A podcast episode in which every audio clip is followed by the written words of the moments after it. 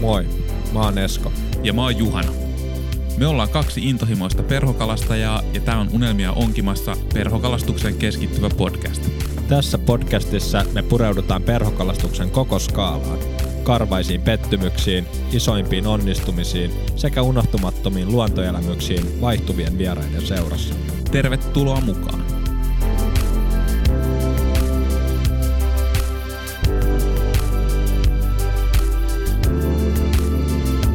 No niin, ei muuta kuin erittäin hyvää tota keskiviikkoa, kun keskiviikkona sitten tämä jakso julkaistaan. Kyllä. Ja tällä kertaa ja näiltä osin tämän tuotantokauden viimeisen kerran. Mm, kyllä. kyllä. Eli keskiviikkoa viimeisen jakson merkeissä nyt toistaiseksi. Kyllä. Tässä on tultu nyt pitkä kesä, ja, joka on taittu, ehtinyt taittua syksyksi ja meillä on ollut paljon, paljon vieraita ja onko meillä 15 jaksoa mm. tullut. Voi olla, että nyt laskin ihan väärin, mutta ainakin 15 vierasta vier, 15 vierasta kyllä mm. on ollut ja ollaan tässä tehty nyt, nyt tuota noin niin pitkä pätkä podcastia ja, mm. ja, ja nyt on tullut aika sitten päättää tämä ensimmäinen tuotantokausi. Kyllä. Ja tota, me ollaan tänään toki erityisessä paikassa, mutta ennen kuin me puhutaan siitä, missä me ollaan ja kenen kanssa, niin ö, täytyy sanoa, että tässä vaiheessa varmasti halutaan kiittää Juhanan kanssa erittäin paljon kaikkia meidän kuulijoita ja kaikkia ihmisiä, jotka on kuunnellut näitä jaksoja ja pistänyt meille kommentteja. Mm. Se on ollut tosi hieno juttu ja tämä on ollut tosi upea, upea tuotantokausi ja koko podcastin aloitus. Nyt voi todeta helposti, että kyllä oli sen väärti ja kyllä. homma tulee jatkumaan varmasti. Ehdottomasti muutamia asioita, mistä halutaan muistuttaa vielä tälle viimeisen jakson merkeissä, eli meidän ö, perhojen huutokauppa tullaan järjestämään varmasti lokakuun aikana. Me tullaan tuolla sosiaalisessa mediassa ö, varmasti infoamaan sitten tarkemmista Joo. päivistä ja paikoista, missä tämä tullaan tekemään, eli olkaa siellä kuulolla. Kyllä, hieno ja, kokoelma perhoja tulossa huutokauppaan. Kyllä. Ja sitten toinen asia, jotkut saattoikin nähdä meidän Instagramista, niin halutaan mainita tässä, että nyt kun hauenkalastuskausi on kääntynyt ja kääntymässä parhaimpaan syyskauden osalta, niin lyötiin hanskat yhteen ton Skipperin kanssa, eli tämmöinen kaupu- kaupunkiveneilijän palvelu, ja Kyllä. saatiin tota Skipperiltä Juhana ja minä saatiin venekäyttöön nyt loppukaudeksi ja halutaan myös sanoa se kaikille meidän kuulijoille. Eli jos on kuulijoita, joilla ei ole omaa venettä esimerkiksi pääkaupunkiseudulla tai miksei Tampereella tai Itä-Suomen puolella tai Hangossa, niin tämä on semmoinen palvelu, mikä kannattaa käydä katsomassa, eli skipperi.fi löytyy kaikki infot ja sieltä voi omalle kalaporukalle esimerkiksi loppukaudeksi ottaa, ottaa veneen käyttöön, joka Kyllä. toimii siis vähän niin kuin veneiden Airbnb, eli veneiden vuokrauspalvelu. Kyllä. Hyviä veneitä, hyvin varusteltuja veneitä ja erittäin helppokäyttöinen appi, Kyllä. Hyvä appi Kyllä. heillä tota, skipperillä tähän, että menkää Kyllä. ihmeessä tsekkaamaan, jos on vene, vene, ei ole oma venettä ja tarvitse venettä ja haluatte päästä kalalle, niin Kyllä, näinpä. Käykää tsekkaamassa palvelu. Joo. Mutta. Niin, mutta siinä nyt on nämä tämmöiset viralliset in, infoosuudet ja tota, mm. me varmaan tänään ruvetaan mennä aika pidemmittä puheitta tota noin niin päivän asiaan. Et me, me ollaan saatu tänään aivan, aivan huikea legendaarinen mm tekijä perokalastuksen saralta ja meille vieraaksi. Mm. Ja me ollaan siis tultu tänään tekemään jaksoa Vääksyyn. Vääksyyn me ollaan tällä hetkellä siis Erkki Norellin kotona. Me ollaan tämmöisessä hienossa, hienossa talossa, joka on myöskin toisen perokalastuslegendan mm. arkkitehti Simo Lumpeen suunnittelema, suunnittelema rakennus. Ja, Kyllä. Ja tota, tänään tullaan kuulemaan siis Erkin historiasta ja uraurtavasta työstä suomalaisen mm. perhokalastuskulttuurin parissa ja mm. ennen kaikkea hienoja kalatarinoita aivan varmasti. Kyllä. Ja ennen kuin toivotetaan Erkki tervetulleeksi tähän jaksoon, niin haluan vielä ehkä korostaa sitä, että me tässä ollaan tunnin verran jo alustavasti puhuttu Erken kanssa ja täytyy sanoa, että kyllä niin kuin Erkki on sellainen vieras, että nyt jos puhutaan siitä, että vieraista, jotka on edistänyt suomalaista perhokalastuskulttuuria, osittain jopa tuonut sitä Suomeen mm. ö, oman elämänsä ja oman sukunsa kautta, niin tässä on kyllä sellainen herrasmies meillä vieraana. Ö, Erkki on kalastanut 1940-luvulta asti perholla Ja voin sanoa, että tota, on erittäin suuri kunnia olla täällä Vääksyssä tänään, joten oikein paljon ja lämpimästi tervetuloa Erkki meidän vieraksi. Kiitoksia, kiitoksia. Tervetuloa. Jos mennään, lähdetään liikkeelle Erkki siitä, että tota, kuten tuossa mainitsin ja sä mainitsit mulle jo tänään aiemmin, että sä oot 40-luvun, 40-luvulta asti heittänyt perhoa, niin haluatko kertoa ihan vaan, että mistä kaikki sulla pikkupoikana lähti liikkeelle, miten sä päädyit perhokalastamaan ja, ja, ja millaista se oli silloin 40-luvulla se perhokalastus? No tota, kyllähän se isästä lähti. Isä mm, oli innokas mm. perhokalastaja ollut jo sieltä 1915-luvusta lähtien, niin hän mm. oli kalastanut perholla. Kerrottakoon vielä sikäli, että isäni eno oli Walter Wieck, joka oli, joka oli uittopäällikkönä Kymin lauttausyhdistyksessä täällä lähinnä Jyväskylän tienoota. Mm. Ja hän perusti aikoinaan Simmunan koske, jossa hänellä oli koppelon tila, niin perusti sitten sinne kalaviljelylaitoksen, mm. joka tuotti kaikki nämä poikaset niin Kymijoen sinne Rautalammin reitin ja Saarijärven reitin kaloille. Mm. Sinnehän niitä istutti, niitä äh, niin kutsuttuja velvoiteistutuksia. Ja tota, on aika luonnollista, isäni kalasti siitä lähtien siellä eri puolilla lähinnä, niin kuin sanotaan tämän Walter Viikin näillä alueilla, missä mm. hän kävi katsomassa tätä uittoa.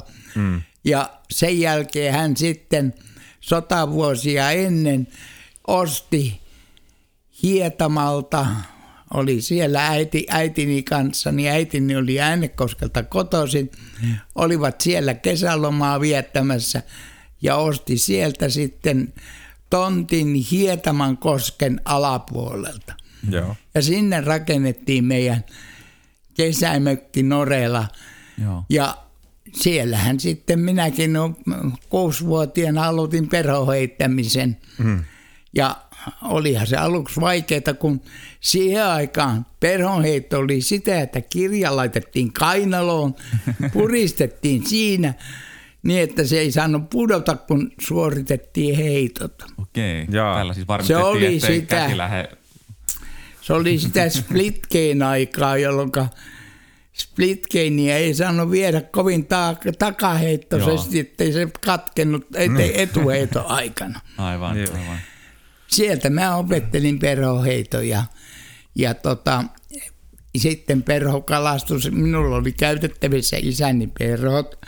Ainoastaan ne, jotka olivat tietyssä laatikossa, ne ottiperhot oli eri laatikossa ja sittenhän minun tota, aina tuli otettua sieltä se ottiperhokin ja, mm. ja sitten heitettyä sille ja sitten se meni rikki. Siitä minusta tuli perhon korjaaja. Yeah. Okay. Eli korjasin näitä perhoja, kunnes sitten sain itse perhonsilunta välineet. No niin. Mutta kyllä se on niin kuin sanotaan, mä olen sitten hopealusikka suussa. Mm. Olen saanut viettää kaikki kesäni siellä Hietaman maisemissa. Eli Hietaman koskiryhmässä, ryhmässä, joka kuuluu Sarjärven reittiin, niin sen varrella. Joo. Joo. No, mitäs nyt kun sä oot siihenkin aikaan, puhutaan siis 40-luvusta, eikö Joo. näin? Ja, ja siitä sitten, kun mietitään 40-50-lukuakin, niin mistä, mistä siihen aikaan sai sitten oppia? Sä oot puhunut just, että isä, isältäsi varmasti ja niin kuin sanoit, että oot isäsi haavipoikana ollut, mutta oliko sulla jonkinnäköisiä muita mentoreita tai oppisia tai muita kalastajia si- siihen aikaan? Joo, siis mähän, aina kun meillä kävi vieraita, mm niin tota, minähän olin niin heidän haavipoikansa ja, ja sitten kun mä olin hieman kasvanut isommaksi siinä, mm. siinä yli kymmenvuotias, niin mä olin, olin opasti heitä sitten siellä Hietaman, koska, koska mähän kalastin joka päivä siellä. Mm. Aivan. Ja tota, minusta tuli gili. No niin, mahtavaa. Oikein kuuluisa gili, jos näin sanotaan. Ja tota, mä olin aina heidän kanssaan. Siellä oli tällaisia henkilöitä kuin Antero Perna ja sitten oli tota Levanto, mm. Kalaja, Noponen ja sitten eh, no Sahavirta tuli myöhemmin, mutta tämmöisiä henkilöitä, joiden kanssa mä olin sitten, sitten kalalla siellä, kun he kävivät Joo. meidän mökillämme silloin kesää viettämässä. Joo. Mm. Niin tota, he, he tietyllä tavalla neuvovat, mä olen oppinut kaiken tämän niin kuin sanotaan seuraamalla – ja sitten juttelemassa näitä henkilöiden kanssa. No niin, ja oliko nämä kaikki henkilöt oli myös niin kuin kokeneempia ja oli. kokeneita Ne oli, joo, kyllä. Kävi. Okay. Lauri Kalaja esimerkiksi, joka oli, joka oli tota, pintaperhokalastaja. Silloinhan mm-hmm. pintaperhokalastajia ei paljon ollutkaan. Mm. Niin tota, hän opetti minulle, mitenkä rasvataan tämä perho ja mm. mitenkä se saadaan sitten pysymään veden pinnalla. Joo. Hän opetti näitä asioita. Alpo Noponen opetti taas, tai neuvoi, mitenkä heitetään ylävirtaan niin kuin perho, että annetaan sieltä tulla ja että tulee mutkan kautta. Siis nehän ovat mm. tällaisia pieniä itse opittuja käytännön niksejä, josta mä sitten käytin hyväksi niin Kyllä. kalastuksessa. Kyllä. Tota, mun täytyy kysyä vielä, kun me ollaan tosiaan tässä täällä Erkin kotona ja ö, tässä Erkki jo sanoikin ja näytti meille tässä huoneessa, missä olemme, niin tässä on hieno, hieno taulu, jossa on henkilö. Niin haluatko sä Erkki vielä kertoa tämän tarinan, koska tämä oli aika vaikuttava tarina ja tämä, tämä menee ihan niin kuin Juhani Ahon ylettyviin asioihin asti tämä taulu. No joo, tämä henkilö on, on tota William Root, joka oli Karhula lasitehtaan perustaja. Ja hänellä oli intohimona pienviljelyksen niin kuin kehittäminen. Mm. Ja hän oli nimenomaan Keski-Suomesta, hän oli Kivijärveltä kotoisin. Mm-hmm. Ja hän sitten ihastui tähän Huopanan koskeen ja vuokrasi Huopanan kosken. Ja kutsui sinne sitten Juhani Ahon kirjoittamaan mm navetan virtsan talteenottojärjestelmästä Oho. lentolehtistä. No Juhania oli pitkään miettinyt, että, nyt oikein tämmöiset reissut kiinnosta, mutta kun oli tiedossa, että Juhania oli silloin jo innokas kalamies, no. mutta hän ei ollut perhokalastaja. Ja häntä kiinnosti se, että kun hän sai palkkioksi kalastusmahdollisuuden Huopanan koskessa, meni mm. ja kirjoitti jutun ja siihen sitten menetti sydämensä mm. koko Huopanan koskelle. Ja tämä William Root, niin hän oli isäni kummisetä. Joo. Joo. Ja, ja tota, oli niin kuin sanotaan, se oli ihan kuuluvi sokuun. Mm, kyllä. Kyllä. Miten tota, kun sä sanoit jo tuossa, että isäsi kalasti jo 1900-luvun alussa aktiivisesti perholla, niin ö, onko, tiedätkö, että onko sinun isäsi sitten niin kuin vielä perinnöttömän perhokalastuksen jo aiemmalta niin kuin tahoilta, että mistä tietyllä tavalla, tiedätkö se, mistä tämä teidän suvun perhokalastus on ylipäätänsä lähtenyt liikkeelle? Joo, siis lähinnä, lähinnä se tulee isän puolelta tulee täältä William Rootin kautta, Joo. Mm-hmm. jonka jonka, tota, jonka äh, tota, hän oli eno tällaiselle kuin Walter Viikille. Joo. Ja tämä Walter Viik niin tota, oli, oli sitten taas isäni eno. Joo. Ja sitten siinä kävi sillä lailla, että, että tämä William Root oli sen verran iäkäs jo, että hän velvoitti sitten Walter Viikin iskostuttamaan tämän koskikalastus, perhokalastus Joo. Mm. sen niin kuin isälleni. Eli se tulee sieltä 1800-luvun alku, lopulta mm. sieltä sitten William Rootin ja sitten Walter Viikin kautta. Joo. He olivat kaikki, niin ne oli, olivat niin kuin suvun jäseniä ja olivat mm. perhokalastukseen vihkiytyneitä henkilöitä. Kyllä. Menee siis kauas, kauas tota noin, niin Joo, no se menee kauaksi. Ja, ja äitini taas isä, niin hän oli, hän oli taas uistinkalastaja, mutta hän kalasti Äänekoskesta. Joo. Silloin Äänekoski oli vapaa ja Joo. siellä kalasteli taimenia. Kyllä. Joo.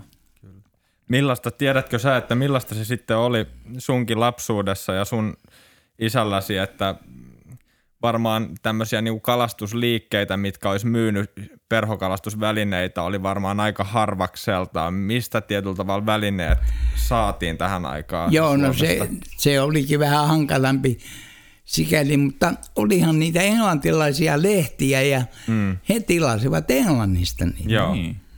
Et pääsi. Nämä oli tuontitavarta. Olihan meillä Suomessa Schröderin liike oli mm. jo silloin olemassa, mutta tota, se oli pääasiallisesti Schröderiltä ja sitten Englannista. Joo. Tai sitten, että nämä suomalaiset kalastusliikkeet välittivät niitä väliin.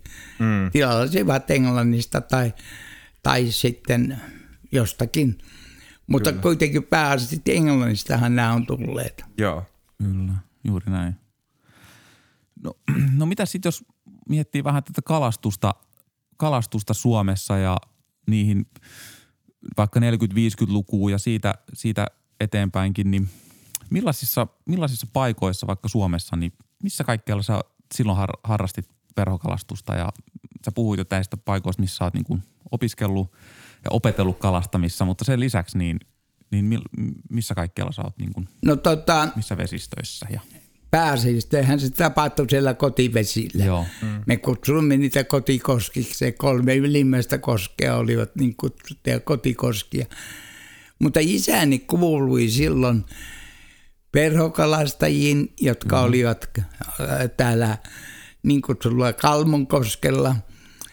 Siellä, siellä tuli tietysti velvoitteita täyttäen, niin täytyy käydä sitten mm. isän mukana siellä, mutta – Kyllä pääasiasta oli sitten Perhokalastien koskilla, Saarijärven reitin eri koskilla. Joo. Et tota, se oli niin kuin meille se kotitanner. Joo. Ja johtuen siitä, että me olimme kaikki kesät siellä hietamalla, eli mökillämme ja, niin. ja sieltä nyt ei sitten ollut tarvetta liikkua mihinkään, kun niitä kaloja sai sieltä. Niin, siellä oli hyvät paikat. Ihan, ihan Joo, vieressä. ja siihen aikaan oli se, että sotien jälkeen mm niin oli suositeltavaa, että kaloja otetaan, mutta niitä ei oteta määrättömästi. Että Joo. Niin kuin isäni sanoi, että yksi kala kotia, toinen kala naapureille ja sitten voit lopettaa sen ja ruveta auttaa äitiä vaikka kasvimaan kitkemisessä. Kyllä. Oliko silloin muuten minkälaista kulttuuria tuossa niin kalojen vapauttamisessa? Niin päästittekö te koskaan? Ei. Oliko semmoista tilannetta? No että... alamittaiset niin, tietysti, kyllä, mutta silloin oli alamitta oli 25 senttiä. Että oli aika, niin. aika pieni. Siihen aikaan ei oikeastaan vapautettu kovinkaan paljon, lopetettiin kalastus. Niin, just, just näin. Että se oli niin kuin sen, siihen aikaan oli sen niin, että ei kalastettu. Mm että kaloja enempää kuin tarvittiin. Niin. niin, eli kalastettiin niin sanotusti tarpeeseen. Sitten Nimenomaan ruokaa. Kyllä. Kyllä. Ja, ja millaista se oli noilla, noillakin, noillakin paikoissa, missä sä kalastit? Kun sä menit kalaan, niin oliko se tyypillistä, että saatoit saada taimenia useita kappaleita per reissu vai oliko se välillä niin, että et saanut mitään? Ja... Kyllähän se oli. Joo. Silloin kun vedet oli lämpöiset, niin eihän silloin tullut kalat pisti suussa tukkoon. Ja silloin oli kanssa niin, että saattoi saada kaloja ja sitten saattoi olla, että ei tullut yhtään mitään. Joo. Vaikka mm. koko päivän mätti sinne perhoa, niin ei mm. tullut mm. mitään. Se on tuttua meille kaikille Joo. silloin tällöin. Kyllä. no mitenkä tota, mua kiinnostaa kauheasti kysyä tällaista sinulta, kun tänä päivänä, kun mekin kalastetaan paljon ja Suomessa on tosi paljon jo perhokalastajia ja – Moni, moni perhokalastaja Suomessakin puhuu siitä kalastuspaineesta, mitä suomalaiset kosket, kuten vaikka just Huopanan koski, mistä puhutaan, niin, tai mistä puhuttiin aikaisemmin, niin Huopanan koskellakin on kova kalastuspaine ja näin poispäin. Ja sitten mä oon aina miettinyt, että silloin, silloin niin kuin sotien jälkeisinä vuosikymmeninä niin varmasti perhokalastajia, tai mä oletan, että niitä on ollut paljon vähemmän, öö, niin miten, miten niin kuin uusista paikoista sai kuulla ja miten löydettiin uusia koskia ja oliko silloin jo tietyt kosket suosittuja, missä näki paljon kalastajia? Joo, mutta meidän täytyy ottaa huomioon sen niin, että ei silloin ollut korttikoskia juuri, niin. Vaan ne oli kaikki jonkun seuran tai jonkun, okay. jonkun okay. hallitsemia tai vuokraamia alueita ja, ja, ja tota, sitten käytiin niin kuin ristiin. Okay. Et käytiin tämän seuran jäsenten koskella tai sitten he tulivat meidän Joo. koskille. Että. Oliko se sitten sellainen, että otettiin yhteyttä sitten naapuriseuran jäseniin ja Joo, mutta siihen ja... aikaan oli niin vähän perhokalasta, että oikeastaan kaikki tunti niin, toinen niin, toisensa. Niin, aivan, aivan. Että he kutsuivat niin sitten, että tulee silloin ja silloin. Ja, niin. Joo. Et se oli enemmän meni niin kuin suusta suuhun. Niin. Et ei, ei silloin ollut, että ollut mitenkään niin kuin erityisesti etsitty mistään sitä niin. paikkaa, vaan se oli naapurin tai sitten tämän, tämän jopa kaukaisemmankin paikan, niin, mm. niin tota, siellä oli joku tuttava, joka sitten mm. oli ja tutustuttiin vesillä. Kyllä, kyllä. kyllä. Joo. Si- Eli niin. rahalla ei silloin päässyt, tai siis, että ei sillä tavalla pystynyt ostaa lupaa koskelle ja mennä, vaan se piti aina ottaa yhteys johonkin henkilöön. Ja se oli kyllä vähän siihen, niin että esimerkiksi meinkin kosket oli GAC Lattius Oyn omistamia koskia, jolloin oli meillä oli ainoastaan lupa, Hietamalla oli kaksi lupaa, eli mm. paikallisella kauppialla ja meillä. Ei ollut muilla. Miten se lupa saatiin? Siis se vaan niin kuin käytiin keskustelua ja tutustuttiin näihin omistajiin niin ja he niin sanovat, että no, nimenomaan se on siihen. ok tulla tänne Siinä joo. Ja... Maksettiinko sitä rahaa siitä luvasta? Ei. Joo, okei. Okay. Ei. Mm. Että, tota, sitten kun me tultiin näihin, tuli näitä seuroja, niin maksettiin seurojen jäsenmaksu, mutta, mm, kyllä. mutta esimerkiksi Hietamalla, niin meillä oli ainainen kalastusoikeus sieltä, lupa. Joo. Mm. Ja tota, ei siihen mitään maksettu. Aika, mm. Te taitaa rauhassa kalastella. No sekä oli aika lailla, niin kuin sanotaan, meidän koski. niin, kyllä. kyllä. Kyllä. No mitäs sitten, tota, vähän kiinnostaa kuulla myös noista, kun puhuttiin välineistä, niin Mites toi perhopuoli silloin, kun sä aloittelit niin kuin 40-50-luvulla, että oliko täällä Suomessa semmoisia niin pioneereja, jotka sitten toi perhon sidontakulttuuria Suomeen? Miten perhoja sidottiin siihen aikaan ylipäätänsä? Ja? No pääasiassa niitä ostettiin tai hommattiin Englannista, Joo. Haadilta tai Milwardilta tai, tai sieltä mm. englantilaisia tekeleitä ne oli – ja, mm. ja tota, sitten meillä Suomeen tuli muun muassa Tiitola, Matti Tiitola, joka mm. oli, oli tällainen rajavartioston johtaja mm. tai komentaja ja, ja hän oli innokas perhositoja. Isäni hyvä tuttava. Isä no. kirjoitti hänelle ja sanoi, että nyt mä tarvitsisin semmoisia ja semmoisia perhoja. Joo. Ja sitten sanoi, että joo, saatte keväällä sitten, että, että tänään nyt et saa mitään. Että tota, hän, hänelle kyllä leipätyönsä ja sitten, mm. sitten oli tällaisia lohensitovia. Lohen, lohen, lohiperhoistahan poikkeaa taimenperhoista mm. siinä mielessä ja koko sidontakulttuuri mm. eroaa siinä mielessä, että, että siinä oli nämä lohenkalastajat ja sitten oli taimenen kalastajat. No. Ja me emme olleet lohenkalastajia laisinkaan – johtuen siitä, että me oltiin mökiltä, ei me koskaan ehditty Lappiin kalalle. Mm. Isälläni oli tietyt lomat ja sitten hän tuli mökille ja ei sieltä liikuttu mihinkään. Niin. ja tota, mutta Tiitolla oli yksi ja sitten mä rupesin sitomaan perhoja 55. Ja siitä sitten mä olin sellainen joulupukki sitten, että minä sidon perhoja ja annoin niitä joululahjaksi. no niin. Sitten välillä sidoin kesällä ja annoin isälleni ja Joo. isähän kalasti hyvin paljon minun perhoilla. Joo. Okay. Oliko sulle tähän aikaan niin oliko jo tällä 55 vuonna, niin oliko sulla niinku perhopenkki, koska mäkin olen Oli. siis nähnyt jo. Oli jo, perhopenkki oli ja mä sain, vi, vuonna 55 sain ensimmäiset perhonsinutta välineet. Joo.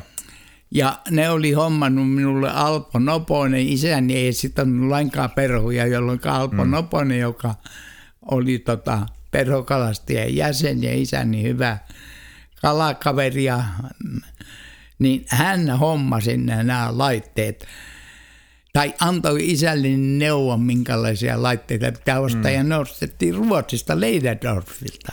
Okei. Okay. Just. Ne oli sieltä sitten ja mulla on vieläkin se laatikko siellä ja mulla on vieläkin niitä sidontamateriaalia, jotka on Leiderdorfin näissä paketteissa, koska niitä ei tullut käytettyä missään, niin Joo. ne on säästynyt sitten.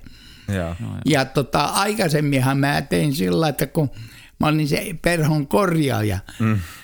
niin mulla oli lankku, joka oli sidottu ruuviperistimellä pöytään. Joo. kiinni. Perhon koukku työnnettiin siihen ja sen jälkeen otettiin pyykkipoika nurin perin, käännettiin sen niin, että tuli tällaiset piidit mm. ja sillä käännettiin perho nuri ja sitten korjattiin rikkoutunut häkille ja niin. No niin. Okei, se meni sillä. Joo. Mm. Niin se onkin ollut varmaan aika erilaista, että perhoistakin on ollut sellailla, tai ne on ollut ihan erilaisessa arvossa niin kuin yksittäiset perhot, kun tänä päivänä ihmisillä on hyvät perhopenkit ja tietyllä tavalla ostetaan satoja koukkuja ja Joo. sidotaan, sidotaan sit niinku tosi isoja määriä Joo. ja näin poispäin. Se on ollut aika erilaista sitten, että Kyllä. Joo, kyllähän se oli, tota, perhoista pidettiin hyvää huolta. Mm, Et jos se rikkoutui ja se voitiin korjata, mm. niin tota, se korjattiin. Ja esimerkiksi katkennut koukku, mm. niin siitä otettiin se niin kutsuttu selkä, selkäosalta katkaistiin ne langat sieltä alhaalla, Joo. tai anteeksi, vatsapuolelta katkaistiin langat, nostettiin se selkäpaketti ylös ja se istutettiin siihen uuteen että todella u- uusia käytettiin kaikki Se mahdollinen. uusio käytettiin niin paljon kuin mahdollista jo, koska materiaalia ei ollut paljon. Mm. Kyllä, kyllä. kyllä. Millaisilla perhoilla siihen aikaan, niin kun sä aloitit, kalastettiinko, oliko se pintaperhoja vai tuommoisia klassisia? Kyllä ne oli kaikki uppoperhoja. Okei. Ja lähinnä, lähinnä tällaisia traditionaalisia englantilaisia Joo, taimenperhoja. joo. Oli bridgeä ja oli mm. sweepiä ja oli tän, tän tämmöisiä. Joo. Niillä, niillä kalastettiin. Joo. Jokskotti oli myös hyvin suosittu perho, mutta sitä mä en oppinut ikinä sitomaan. Ei riittänyt mielenkiinto niin, että olisi saanut niitä istutettua mm. näitä. Niin. Osia, Levy, mutta- Joo, ne levysiippiset hommat. Kyllä, No, joo, Haastavia tietysti. on joo. Mutta tota, kyllä ne oli, ne oli hyvin, hyvin yksinkertaisia perhoja verrattuna. Miten sä näet, että missä vaiheessa Suomeen sun mielestä alkoi rantautua se, että alettiin tehdä tietyllä tavalla, että, että jos niin kuin ne perhomallit ja ne perhot tuotiin useasti niin kuin Englannista vaikka, niin missä vaiheessa Suomeen alkoi tulla semmoista omaa perhosidontakulttuuria, että alettiin sitoa niin kuin suomalaisia muunnoksia tai alettiin miettiä, että millaiset perhot sitten tänne Suomen koskiluontoon sopis. 50-60-luvun vaihteessa. Joo. Siinä vaihteessa se tapahtui. Ja, ja tietysti olihan meillä sitojia, mm. siis tämmöisiä, jokainen perhon sitoja, niin, niin tätä, jokainen kalastaja joutui sitomaan itse perhonsa, koska niitä ei muualta oikein saatu. Niin Kyllä. Ne mm. oltiin itse sitomaan sitten mm. ja se kehitti se perhon sidonta taito siinä. Kyllä. Kyllä. Mutta tota, kyllä se 50-luvun lopulla, 60-luvulla, niin alkoi se. Joo. Niin,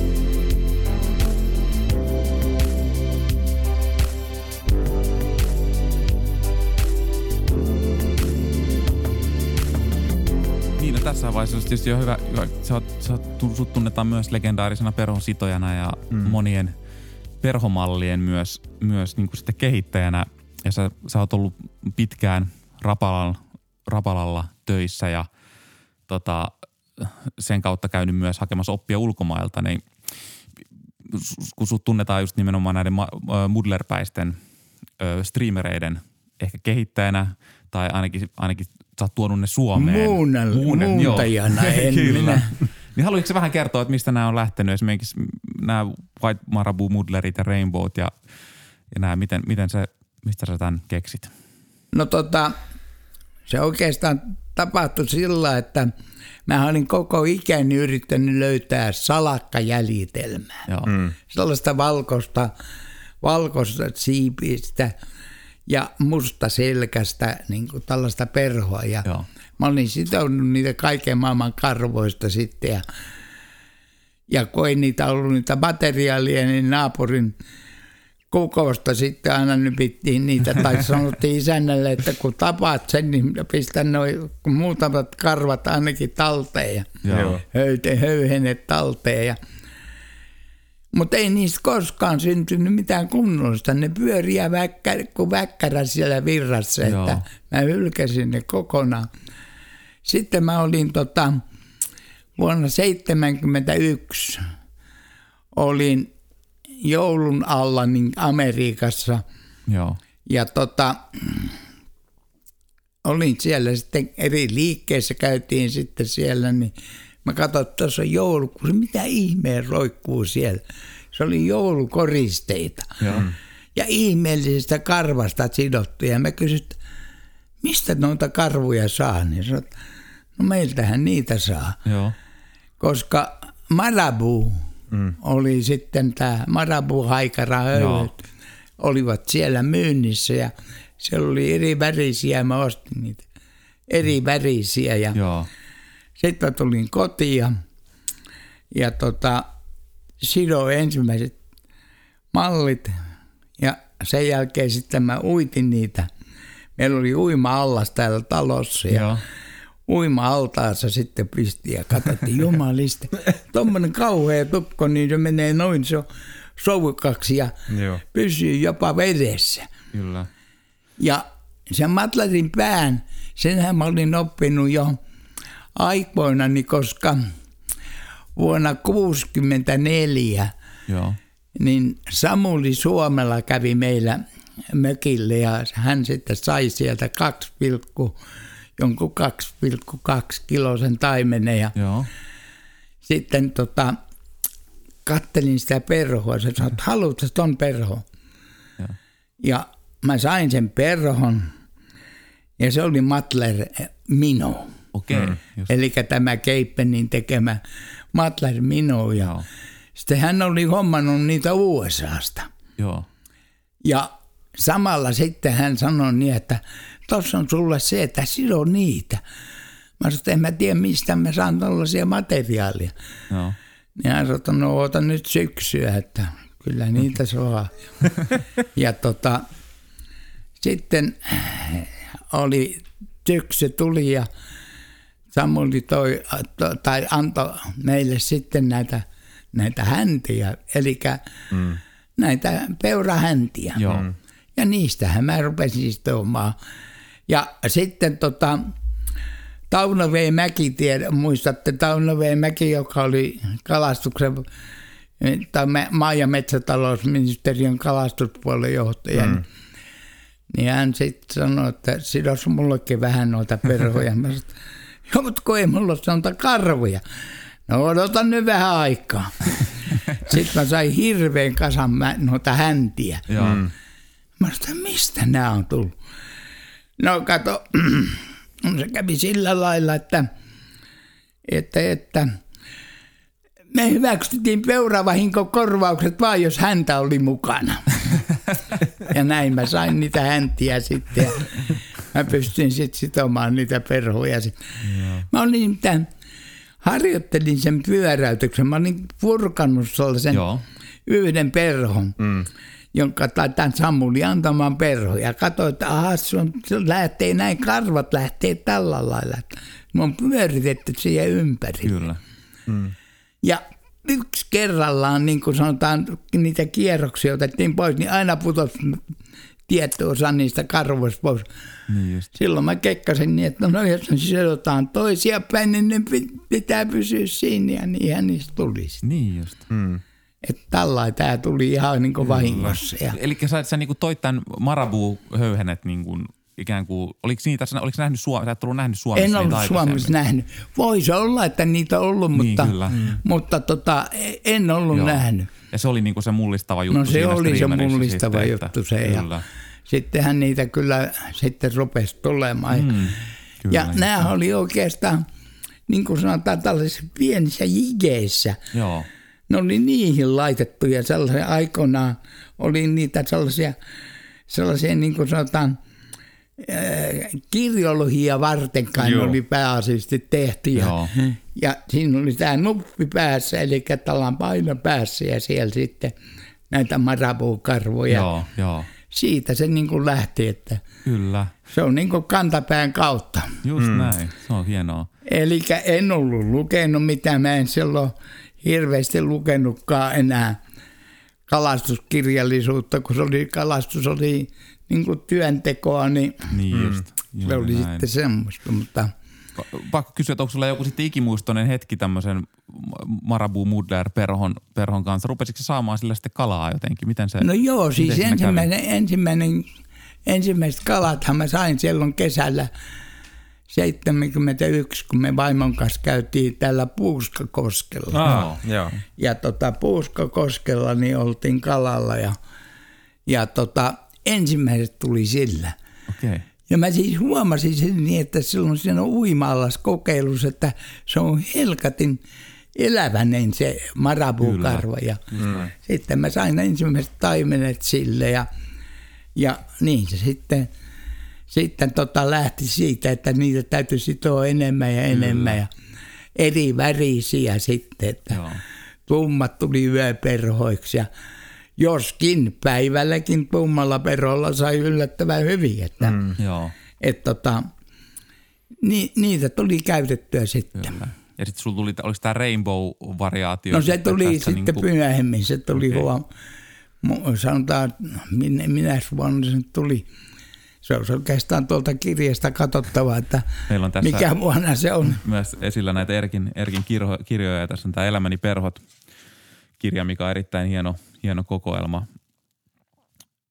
Erkin kirjoitt, kirjoittama kirja tosiaan. Niin Joo, se on muistaakseni 80 neljä tai jotain semmoista. Sieltä löytyy ihan tarina Rainbown takaa. Rainbow, joo, 81. No niin. 81, joo. joo, Oikein, muistin, kyllä. No, meni siinä muutama vuosi pieleen, kun ei uskalla. Yleensä kaikki tapahtuu niin paljon, että aina puhutaan, että sä oot myöhemmin tehnyt sen, mutta tota, ne onkin tehty aikaisemmin ja niin edelleen. Kyllä. No, Mikä se, se Rainbow takana se tarina on? se Rainbow takana oli semmoinen tarina niin, että, että mä olin Läsäkoskella kalalla, perhokalastajat oli Läsäkosken vuokrannut aikoinaan ja. Ja tota, mä olin nähnyt siellä niin kalojen niin kuin pyörivän siellä ja, ja ne ei ottanut oikeastaan millään mihinkään kiinni. Ei edes valkoinen marabuu kelvannut. Ja tota, sen jälkeen mä olin sitten sitonut semmoisen niin kuin sanotaan vähän ahvenen tapaisen perhon Joo.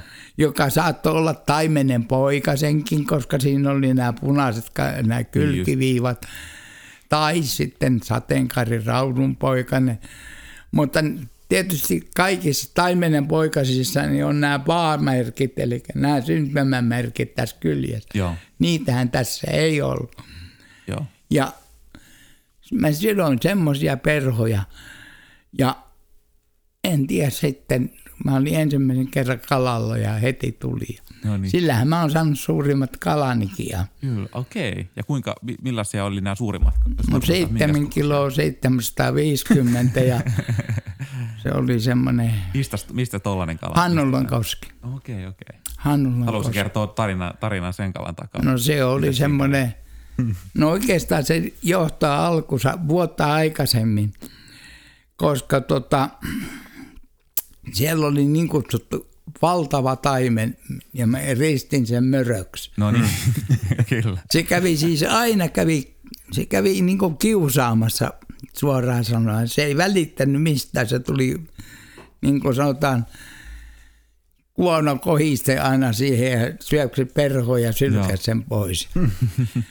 sitten tota, se, mulla oli kerran kiinni Kyllä. ja se juoksitti mua edes takaisin ja sitten se pääsi irti. Okei. Okay. Mm.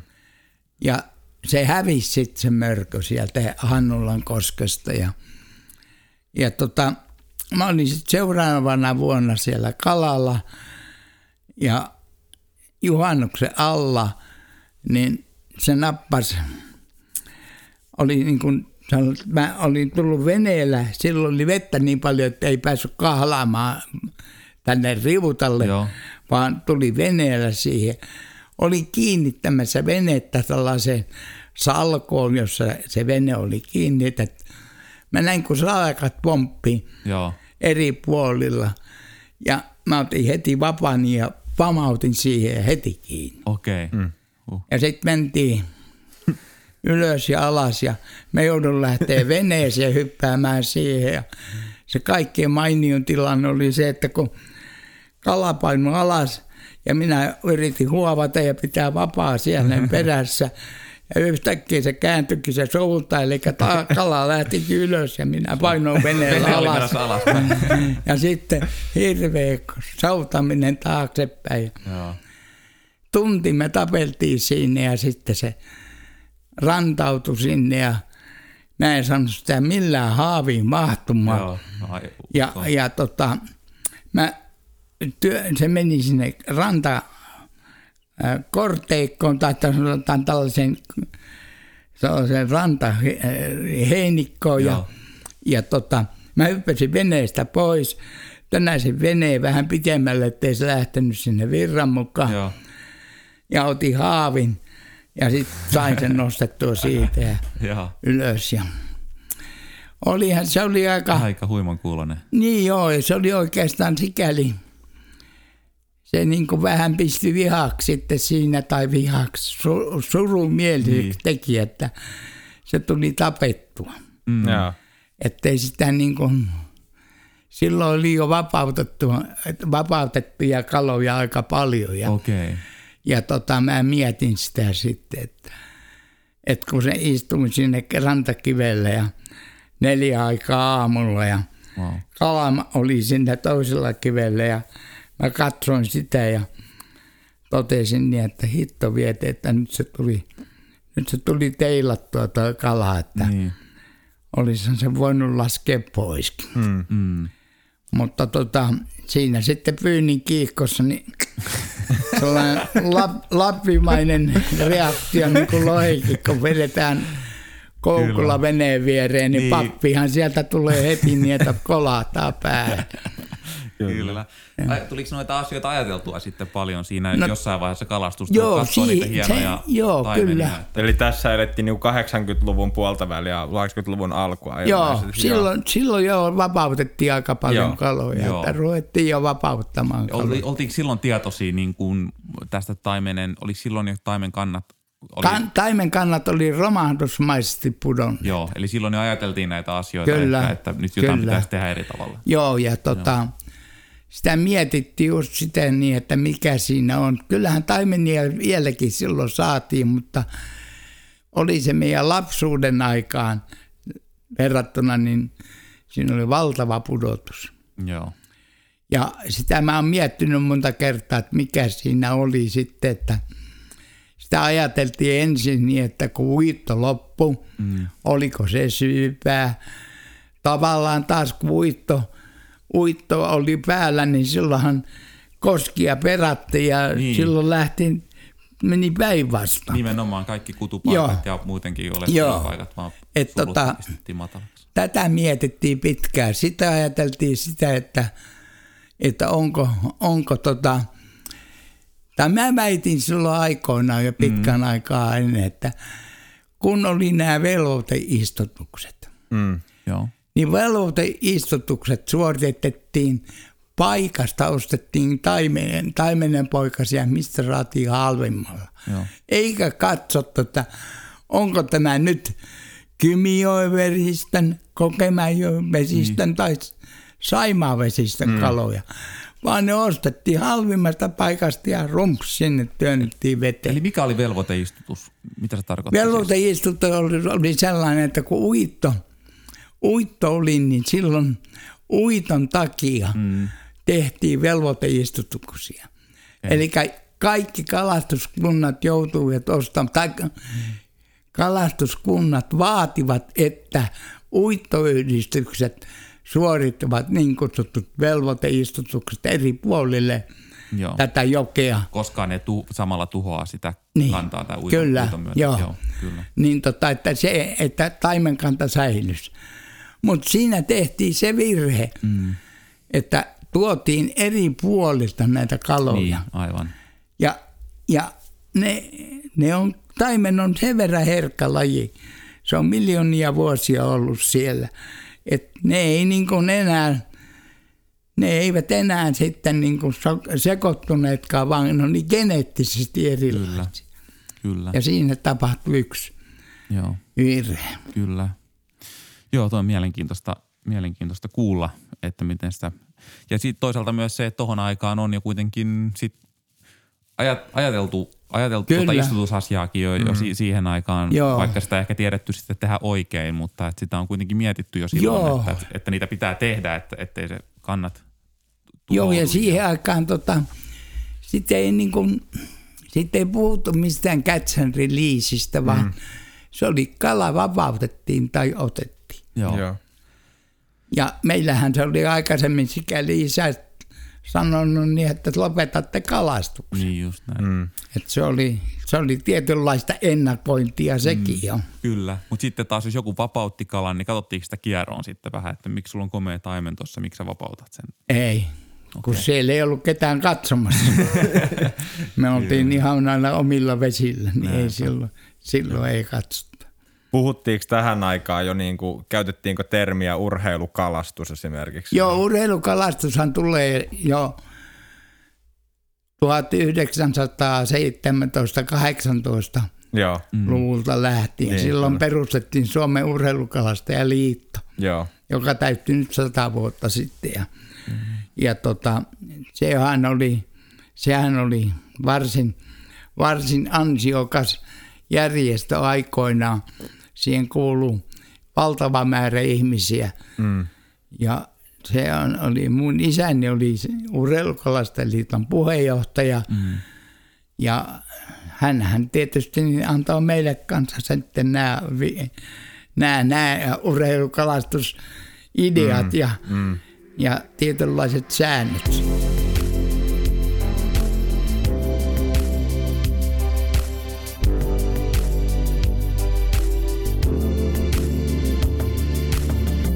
Näistä vähän, mistä puhuttiinkin jo näistä kalapaikoista ja muista, missä olet ollut, niin miten sitten tämä Kalkkisten koski? Se tiedetään, että se on ollut sulle semmoinen merkittävä paikka ja tietysti legendaarinen paikka kaiken kaikkiaan mm. suoma, suomalaisessa kalastuskulttuurissa, niin kerro vähän siitä. Joo, no me muutettiin, nämä tulin tänne 1970 Rapalaan töihin Kyllä. ja samalla sitten niin oli Samuli Suomela oli ostanut sieltä Kalkkisten kosken alaosasta tällaisen mökin, mm-hmm. eli uittoyhdistyksen vanhan tuvan, ja hän kutsui minut ensimmäisen kerran Kalkkisten koskelle. Mm-hmm. No sitten kesti jonkin aikaa, ehkä kaksi, kolme vuotta, niin me ruvettiin hommaamaan, että tämä Mikko Saari, niin sehän on tällainen vuokrattava alue.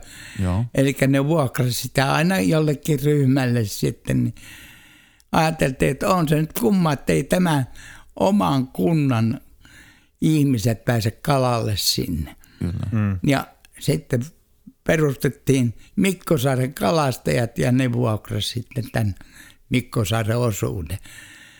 Ja se oli aika helppo se ho- ho- hoitaminen tai vuokraaminen siitä johtuu, että siihen kutsuttiin myös sitten näitä taloudellisia mm, mm. jäseneksi, niin että tämä oli niin kuin asikkalalaisten seura. Joo, no niin. Ja siitä lähtien mä oon Kalkkisten koskella kalastanut. No millaista se oli? Oliko se, oliko se huima paikka silloin 70-luvun alussa? No oli se aika huima paikka. ja kaikkein huimintahan siinä oli se, että kun sä tulit siihen niin kutsuttuun niin kutsuttuun kakkosniskaan. Joo. Niin siitä kun iso kala otti, niin se vähän aikaa siinä pyöri ja sitten se lähti sen koske alas ja perä et päässyt. Joo. Joo. Et siellä on sellaisia mm. kymmenen kilosia tullut. tullut tuota, joka kymmenes vuosi niin tuli kymmen, kymmen kiloa. Oho, ne on hirveitä. Joo. Hirveän kokoisia kaloja. Kyllä. Mm. Ja perhokalasta ja rannalta heittäjä, niin kun me oltiin siellä saaressa, niin sitten tuli saari vastaan ja saaren kärki vastaan ja siihen sitten matka päätti. Ja Joo. mm. Sitten ei Oi, päässyt sitten ei enää voinut perään. enää muuta. ei voinut mitään. Et kyllä, kyllähän siellä niin oli valtavia kaloja. Joo. Mutta suurimmat pääsi karkuun. Joo. Mm. Niinhän ne aina. Niin, Niin, ne kyllä. pääsi aina, joo. Ja jollei muuta, niin ne kasvaa sitten Juuri näin. vielä, vielä siinä eteenpäin. Miten se on sun mielestä muuttunut se Kalkisten koski nyt sitten vuosien varrella? Joo, no se on tota, siis kaikki Suomen kosket mm. on muuttunut sikäli, että, että ne on, siis mä olen ollut hyvin huolissani taimenen tulevaisuudesta johtuen mm. siitä, että meidän vesistöt on lämmenneet, Kyllä. Tulva, tulvat ovat lyhyempi aikaisia, ne laskee vedet hyvin paljon kesäsi ja kun se vesi on lämmintä, niin taimenet ei pysty elämään siellä mm. enää, ne joutuu lähteä muualle tai ne kuolee. Mm. Mm. Ja kyllähän meillä on taimen kannat romahtanut aika, aika lailla mm. ja kalkkisessa on käynyt sama juttu. Kyllä. Kyllä. Miten sä ajattelet tästä, kun paljon puhutaan taimenkantojenkin osalta siitä, että pitäisi säännellä niin kuin niiden taimenten syönnösaltaiden verkkokalastusta muun muassa. Miten sä näet itse tämän, tämän, tämän asian niin kuin Olisi lainan? pitänyt tehdä jo vaikka kuinka kauan ennen. Mm. Mulla olisi ollut sellainen radikaalinen toimenpide, mutta se ei tietenkään käy Suomessa millään. Taimenen kalastus olisi pitänyt rauhoittaa viideksi vuodeksi. Kyllä. Mm. Ja sen jälkeen sitten. Koska sä tätä, mitä No, aikaa kun on sä tätä ajattelit? 70-80-luvun Niin, vaihteessa. silloin jo, silloin Joo, kyllä. tätä. Mä oon kirjoittanutkin niistä, Joo. Joo. niin noin kirjoihin niin siitä, että, että tota, taimenen kalastus pitää rauhoittaa, mutta eihän se ole mahdollista.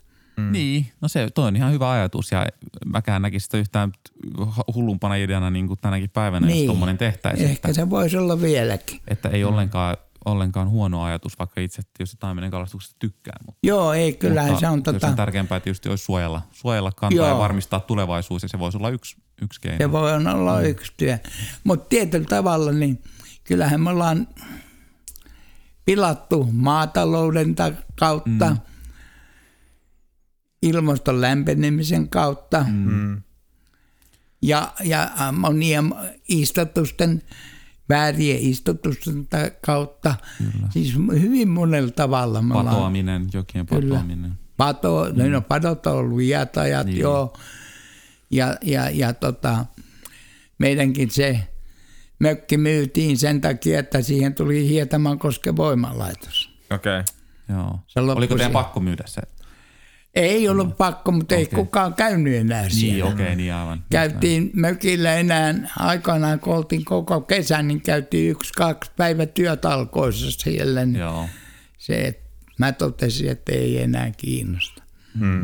Ja myytiin se mökki sitten ja sisä, sisko ja veli hyväksy sen ja Joo. Joo. olivat samaa mieltä, että ei, ei sieltä tule käytyä enää. Mm. Se oli kaukana Mm. Ja ei ollut vettä enää siinä. Mm. Siinä oli 11 metriä leveä kanava, joka oli neljä metrin syvässä Joo. kulki, niin eihän sitä, eihän siellä ollut uimapaikkoja edes. Kyllä. Kuulostaa surulliselta tietysti. No se että on surullista, se on todella surullinen. Et, et tota, se oli oikeastaan pahimpia tapauksia, mitä mulla on kalastuksen suhteen tullut, niin Mm, oli se. kyllä.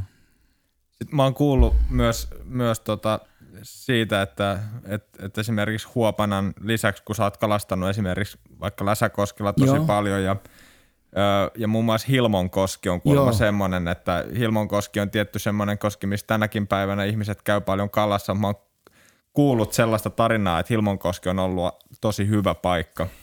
Hilmonkoski oli Euroopan tuottoisin taimenkoski. Oho. Okei. Okay. Otan Se oli, se oli kolme kilometriä pitkä Mm.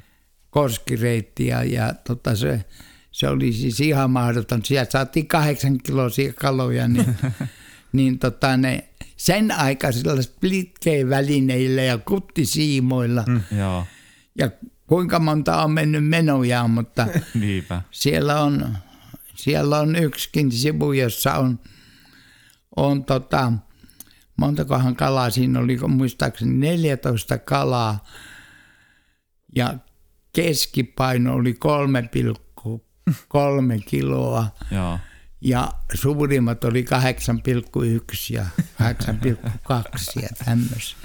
kyllä. Siis ihan mahdoton paikka Hilmo oli. Joo. Joo. Siellä mä olen kanssa menettänyt yhden ison kalan ja me mentiin noin kilometri alas koskea Mm. ja tunti taisteltiin ja sitten se pääsi irti. Joo. Niin mä olin kyllä valmis myymään vapaani ja kaikki välineet sen silleen tien, Kyllä. mutta tota, onneksi ei tullut myytyä. Näitkö se sitä kalaa? Kyllä me nähtiin, se hyppäsi ensimmäisen kerran, niin heti kun se oli otti sen jälkeen ottanut, me nähtiin se. Joo. En mä tiedä, kuinka iso se oli. 8-10 kiloa. Kyllä. Ja se oli kuutosen perhossa. Joo. Tällainen Silver Doctor-niminen perho, Joo. siihen se Joo. otti. Ja vei kyllä meidän perhettä ihan miten sattui. Siellä uittiin, mä välillä uin ja, ja sen se on, että mä oon ollut aika niin kuin sanotaan harkitsematon sen suhteen, että, että sitten on tullut hypättyä koskea ja uitua perässä. Että kalaa ei menetetä ei kalaa ei päästä karkuun. Ja sitten on ollut jalat auki ja niin Voi edelleen. että. No mutta niinhän se pitää, pitääkin. Tietysti vähän kannattaa tietysti itsesuojeluvaista olla, ettei No ihan joo, pitäisi olla, joo, siis- Itteensä, mutta Mutta siihen aikaan niin, niin ei, ei ollut niitä kahluhousuja, jotka olisi täyttynyt vedelle ja Niin. vienyt pohjaa. kyllä, Että, siinä vähän, mm. että se oli kans pelastus. kyllä. No teki mieli tästä kysyä, millainen kalastaja sä niin kuin, niin kuin oot? Mä oon lukenut vähän sun kirjoja ja niistäkin, niistäkin tota noin, niin paistaa se, että sä saatat myös välillä turhautua kosken, koskeniskaan helposti ja tai jos ei kalaa tuu. Ja, ja Joo, näin, että lopetin mi- kalastuksen siihen, että pitäkää, pitäkää kalan. Millainen, kerro vähän, miten sulla niin kuin menee siellä joella yleensä No tunteen? tota, se riippuu siitä, että mitenkä, miten sieltä lähtee niin kuin kalastus käy. Mä olin kyllä innokas kalastaja. Mä olin niin kutsuttu himokalastaja. Ja yökalastaja ja aamukalastaja. Okei. Että, Jaksoit et- olla niin kuin yön läpeensä ja aikaisin aamulla. Joo, näin. siis tota, mä nukun päivät sitten. Joo. Se oli perheelliselle isännälle, niin se oli vähän huonoa sikäli, että vaimo joutui hoitamaan lapset sitten. kun Niin, toi on tietysti Mutta hyvä, tota, hyvä pointti. kyllä se, kyllä se näin oli. Ja se niin, että jos tota kalaa ei tullut, niin en mä uskonut semmoisiin sattumakaloihin. Joo. Että jos tässä mättää koko ajan, niin sieltä tulee sitten kalaa. Niin. Me saatoin lähteä sieneen. Joo. Joo. Sieniä kerättiin sitten ja tämän, tämän tämmöistä, Joo. mutta ei sitä, sitä ihan turha ruveta mättämään, jos ei. Joo. Joo. Mm. Tietysti jos me ajatellaan Läsäkoskeen, niin siellä oli niin monta paikkaa, että mentiin toiseen paikkaan tai toiseen paikkaan. Ja, ja se oli joskus turhauttava. Meillä oli Hietaman koskella, tai Hietamalla, Joo. oli tällainen kuin Kiimaskoski, Joo. jossa oli niin kutsuttu mittarikivi. Joo. Ja sinne mentiin ensimmäiseksi. Joo. Ja heitettiin se perho siihen kiveen, se putosi siitä siihen virtaan. Jos siinä kala kävi pyöräyttämässä, sä tiesit, että kalat on tulossa. Okay. Mutta jos se me sai mennä ihan vapaasti, niin sitten saattoi pistää sen perho ylös ja lähteä kotiin. Ei siinä enää ollut sitten paljon mitään tehtävissä. Kävikö sulle helposti sitten hermoa, jos kalakaverit sai kaloja, mutta sulle ei, ei tullut mitään? se, mutta se jos kala pääsi irti, niin Joo. silloin kyllä paikka roikui ja se oli iso kala. Joo. Siis ei, ei ne pienet kalat, niitä pääsi kyllä irti ja niin, sille ei voi hyvä. mitään, mutta jos Kyllä. sä olet taistellut pitkä aikaa, Joo. niin kyllä sä olit paljon, että et sä heittänyt sitä vapaa perässä tai sitten ruvennut myymään sitä siellä. Kyllä. Et, Nää varmaan- et, ei, ei, ei, ei, se siinä mietenkään ollut, mm. mutta kyllä se, kyllä se sieppasi. Kyllä näin. Mutta se meni onneksi ohitte ja sitten ei, ei kertaakaan tullut lähellekään, että olisi vapaa, vapoja myyty tai mm. muuta. Niin, no se on hyvä. Nämä on varmaan tunteita, mihin moni voi samaistua kyllä. Kyllä. Kuuluu osaksi sitä kalastusta. Mm. No se on tietyllä tavalla se. Mä olin, niin kuin sanotaan, mä muistan, kun meillä oli niitä ruottalaisia, mullahan kävi hyvin paljon ulkolaisia täällä Suomessa. Me käytiin heidän kanssaan kalalla mm. työn puolesta. Ja sitten käytiin perhokalastusvesillä mm. kanssa, eli siellä ei sitten puhuttu näistä minun firmani tuotteista, vaan puhuttiin perhoista. Ja Joo. ja mä muistan semmoinen kirjailija oli Ruotsissa kuin Bengt Öste. Mm. Ja tämä Bengt Öste riisti minut minkiksi. Okei. Mistäs tää- minken, kom, kom hit. ja Mistäs tota, tää- tää nimi? eli kyllä kai sekin kertoi sit jotain niin, että, että tota, kun me oltiin kalalla aika usein, ja, Joo. niin tota, sitten hän risti minut minkiksi. No niin. Että innokas olin ja, Mm. ja keskittynyt. mm. Mm. Kyllä. Että mä, niin kuin sanotaan, Läsäkoskella oli aikoinaan semmoinen paikka, oli sellainen alalouhikko. Mm. Ja mä sain sieltä, sieltä useamman isomman kalan, 4,8 oli suurin. Ja sitten 3,6 ja mitä kaikkea näitä Joo. on. Niin tota, se oli ihan sitä vaan, että sä tiesit, että siellä on kala. Joo. Ja sä heitit tietyllä tavalla keskittyneesti ja tarkasti ja sitten se otti sieltä. Kyllä. Just näin. No mites kun sä olet myös, kun sä olet kehittänyt omia variaatioita näistä nimenomaan näistä mudlerpäisistä streamereistä, niin sä olet myös ollut semmoinen uranuurtava perhokalastaja nimenomaan streamer-kalastuksen saralla Suomessa. Mm-hmm. Öö, kerro vähän siitä, että silloin kun sä aloit streamereillä kalastamaan, niin käytit sä heti silloin, kun sä streamereit uitiksi, niin heitettiinkö sitä 45 astetta alavirtaan? Käytitkö sä siihen aikaan jo niin kuin, tota, ylävirtauittoja, mitä tänä Käytin, päivänä tehdään? Käytin. Ja se, nimenomaan se 100 astetta suurin piirtein, Joo. että se meni pikkasen yläpuolelle sieltä ja sitten pyörähti sieltä. Niin Kyllä se on tota, nämä mutleritsidokset, että mä oon tehnyt, niin niihin mä olen lisännyt aina Sn Joo. koska ne on joku kehittänyt. Perhoithan on kehitetty hyvin kauan. Mm. Niin mä olen tehnyt jonkun pienen muutoksen siihen, mutta en mä Joo. ole kokonaan sanonut, mm, että mä oon sitonut sitä perhoa uudelleen. Joo. Ja sen takia se S on siinä, joka on sitten super tai special tai Joo. miksi mm. sitä sitten halutaan sanoa, mutta että se vähän niin kuin, jos sanotaan, että EN sitonut semmoisen ja semmoisen perhon, niin se vähän niin kuin miedontaa sitä Niin. omistussuhdetta siihen perhoon. Niin, se on mahdoton siis sanoa ympäri maailmaa, että kuka niitä sitten on aina ekana Nimenomaan. kehittänyt, kun ei voi mm. koskaan tietää, Joo, mutta, Kyllä, mutta kuitenkin. joo. No kuinka sitten, tota, ää, tässä ollaan puhuttu näistä niin kuin eteläisen Suomen ja Keski-Suomen koskikohteista, mutta sä olet myös kirjoittanut muun muassa ki- kirjan Kalaretkeni Lappi. Joo. millainen suhde sulla on Lapin kalavesiin? Niin, että tuli käyty jo kaksi-kolme kertaa vuodessa siellä kalalla. Joo, että tämmöinen suhde. joo, Kyllä se Tiiviisti aika, tuli. aika, aika tiivis oli. kyllä. Ja pääasiassa mä kävin Näätämällä ja Tenolla lohta pyytämässä. Joo, Mutta sitten mä oon käynyt Nuortilla ja Värjössä ja täällä eri puolilla niitä ja, Joo. ja, ja, ja Könkämäenolla ja, Joo. ja, ja sen semmoisia, että ky, kyllä mä oon kiertänyt aika paljon Joo. Lappia, mutta pääosiaan se tuli käytyä Joo. Oliko se pääosin nimenomaan lohen kalastusta? lohi. Joo. lohi. Veikö se mennessään jossain vaiheessa? Ää, ei. Niin, eli olet niinku taimenen kalastus on-. Kyllä. Taimenen kalastus on ollut aina. Joo. Se oli, siellä käytiin.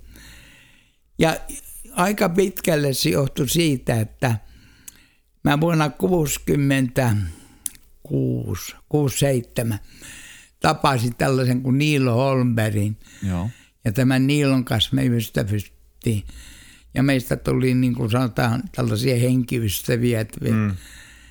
Muun muassa sikäli, että kun Niilo kävi ajamassa ajokortin, kuorma-autokortin, Joo. hän tuli Lahteen ajamaan ja asui täällä meillä. Mm. Ja kävi Rapalassa päivällä töissä ja sitten meni ajamaan kuorma-autokorttiin tai näitä, ajokoke, näitä kokeita. Ja, ja, ja tota, tehtiin sitten iltavuoro tuolla meidän pihatöissä, kun meillä oli piha, piha silloin. Mm-hmm. Me oltiin just muutettu, eli 74 hän Niin, oli täällä. Ja tota, kyllä me ollaan muun muassa vietetty joulukin Lapissa. Joo, Eli joo. nuorkamisessa justiinsa. Joo. Ja hän on sellainen henkiystävä ja hän, hän neuvoo mulle. Ja hän on kovin paljon heitellyt Tenolla. Mm. Mä kerran yritin siihen alakönkään rinkiin. Niin. Mutta se oli kumma juttu, kun aina tuli kaverit juttelee ja sieltä fujahti aina sitten joku sinne niin, että se oli niin kuin suunniteltu homma. Ja mä totesin, että jumalista, mä oon taas kymmenes. Joo. Ja, ja, Siinä on mennyt jo pari tuntia odoteltu Joo, ja ei vielä. ei, ei tullut mitään. Mä totesin, että tämä ei ole mun lajini. että Kyllä, on se vähän. Mä voin sitten pistää sen perhon tuohon. Meillähän aina kun Tenolla soudettiin, oli kolme vapaa ulkona. Joo. Mm. Kaksi pulikkaa kummallakin laidalla ja keskellä perholla. Joo. Et tota, Joo, joo. näin me kalastettiin. Joo, minullakin on paljon kokemusta tenon soutamisesta. Me ollaan isän kanssa käyty siellä nuoresta Niin, joo. soutamassa. Ja Eskon kanssa ensimmäiset Lapin reissutkin tehty vuonna 2004 yhdessä Mm, kyllä. nuorena poikina, niin tehty Tenolle käyty soutamassa. Ja nyt myöhemmin käyty myös sit heittämässä myöskin siellä ringissä. Ringissä vähän kahden käden te olette päässyt rinkiin Ollaan, sisään. mutta Joo. joo. joo, ei sekään ehkä meidän semmoinen juttu, että kyllähän se on Joo. vähän, on se kivempaa mennä sitten Niin. joille, missä ei tarvitse odotella sitä vuoroa vaan. Voi No sehän vaikka, se vaikka hieno on. paikkahan se Tenokin on, on kyllä. Soutaminen on kyllä hauskaa, On. hauskaa ja mielenkiintoista, On joo, kyllä. mielenkiintoista puuhaa. Joo. No kuinka isoja olette No, kengittäneet no vähän, isommat, mitä me ollaan saatu, kun mä oon ollut soutamassa, on ollut siis kahdeksan kilon Joo. kaloja ja tittejä paljon. Isä on sitten käynyt enemmän, hän on saanut tuommoista 15 kilon Joo. kalaa ja kympin kalaa ja muuta, että Joo, joo. Mä en ole ollut, ollut niillä reissuilla valitettavasti just sattunut olemaan mukana, mutta, mutta, mutta. Ja monta vuotta sitten on ollut semmoista aika hiljasta tuossa viimeistä vuotta, että aika vähän, Niin vähän on tullut joo, kalaa. Mm. Tenon kalastus on siinä mielessä hyvin mielenkiintoista, jos näin sanotaan, että se on niin tuurista kiinni, mm. kun sä joudut sen tekemään sen. Aikoinaan ei ollut näitä lupaongelmia Niin, sillä lailla, että täytyy luvat tilata netistä jotain ja tunnin sisällä kaikki luvat oli mennyt. Niin, nyt se on vähän vaikeaa. Joo, mutta aikoinaan sinne vaan mentiin. Niin. Mutta tota, se meneminen oli sikäli, että kun mä olin töissä, mm. niin se mentiin sitten allakan mukaan. Mm. Ei silloin tiedetty, onko lohi nousussa vai Niin. mitä Niin. se on niin, että se on ihan tuurista kiinni. Mm. Kyllä. Et tota, ei sen puolesta hyvin monta kertaa me ollaan oltu siellä ihan vaan rannalla ja sitten siellä Niilon talolla ja, joo. Ja, ja, ja tota, siinä mielessä. Osuuko teille isompia vonkaleita sitten Tenolta vuosien varrella? No mun 16,5 kilon suuri. niin. Se on jo aika Se monen. oli aika iso, joo. Me pojan kanssa saatiin sen. No niin. Tuliko Soutama- perhoa vai vaappu? Ei, se tuli vaappuun. Joo. Joo. Se tuli jo vaappuun kyllä. Että, Joo. et perholla ja suurin on 8,3 kiloa. Joo. Se on iso sekin. No sekin on iso, joo. Kyllä.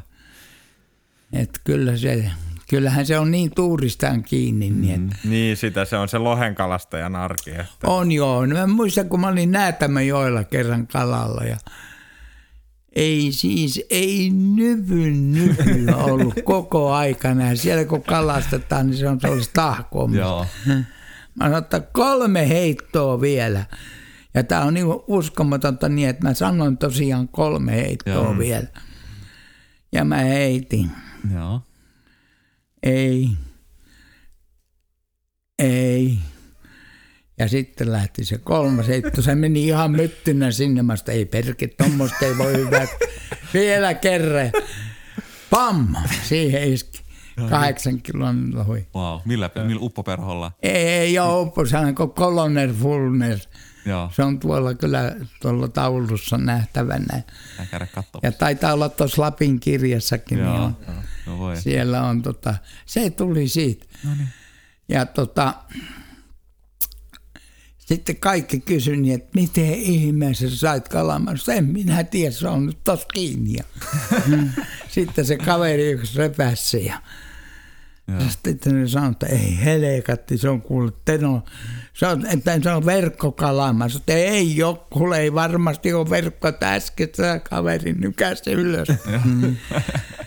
No joo. Heititkö, sä, heititkö sä näätämöllä niin tota, äh, kahden käden vavalla vai? Kahden käden joo. Okei, okay. Mi- millaisia tota, siihen aikaan, niin millaisia siimoja kahden käden vavoilla heitettiin? Että kun nykyään kun heitetään tämmöisiä skandinaavisia ampumapäitä paljon Joo, ei, silloin oli, silloin oli kouppava tai kelluva siima ja, ja tota, sekin oli vielä tehty sillä niin, että, että ne oli, kato niitä kaksoiskartioita. Joo, joo. Mm. Niin tota, se meni vähän niin, että se piti leikata melkein poikki, että Joo. sieltä sitten, ettei tullut Aha. toinen kartio sieltä mukaan. Niin. Okei, Joo. okay. joo. Että tota semmoisia. Siihen aikaan oli, mä en tiedä miten me tietysti ulkomaalta olisi saanut tilattua. Mm. Niin. Ja olisinhan mä voinut sitä Amerikastakin ostaa niitä siimoja, mutta ei tullut koskaan. joo. Ei tullut ammattua niin tehdä. Mm. Koska se kahden käden vavan käyttäminen ei ollut muuta kuin Lapissa. Joo. Niin, Niin, niin, niin, Niinhän se on, joo. Et se on sitten. Kyllä. joo.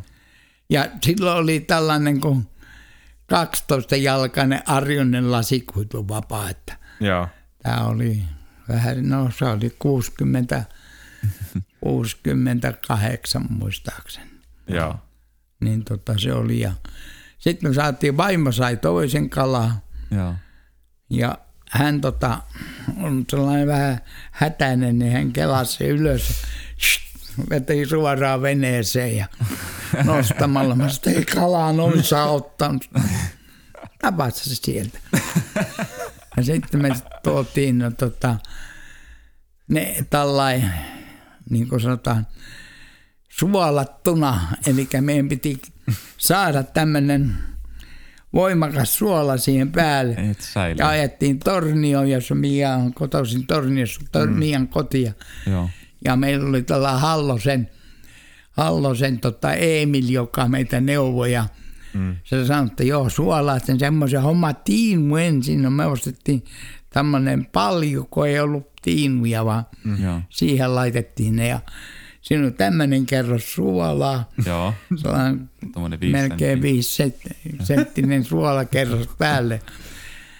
Pestiin se sitten torniossa, keitettiin vesi, laitettiin raaka peruna siihen ja sitten suolaa siihen, Joo. kunnes se irtosi sieltä pohjasta. Silloin oli sopiva suolaliuos. Joo. Ja sitten laitettiin se siihen päälle ja se säilyi sitten ihan hyvin. No niin, mielenkiintoista. Sillä Ihan tavalla. hyvin, joo. Että kyllä se tuli, ne tuli otettua niin kuin sanotaan syömäkaloiksi. Joo, toi on aina jo meille, toi on aina toi ikuinen ongelma, että jos jostain sieltä saa jonkun hyvän ruokakalan, että miten sen sitten kuljettaa joulupöytään, niin. joulupöytään sitten tota No joulupöytä, joo, joo kyllä. Meilläkin on monenlaisia viritelmiä. Nykyään sieltä saa aika Tenollakin kun on oltu, niin sit sinne jätetään Tenon pakkaseen ja sitten sieltä kato tulee kuljetuksia etelään, poro, Niin, poron lihaa niin, ja kyllä, muutakin joo, tuttujen joo. kyydillä, niin ne tuodaan sitten Joo, myöhemmin kyllä, sitten. Että joo. systeemejä.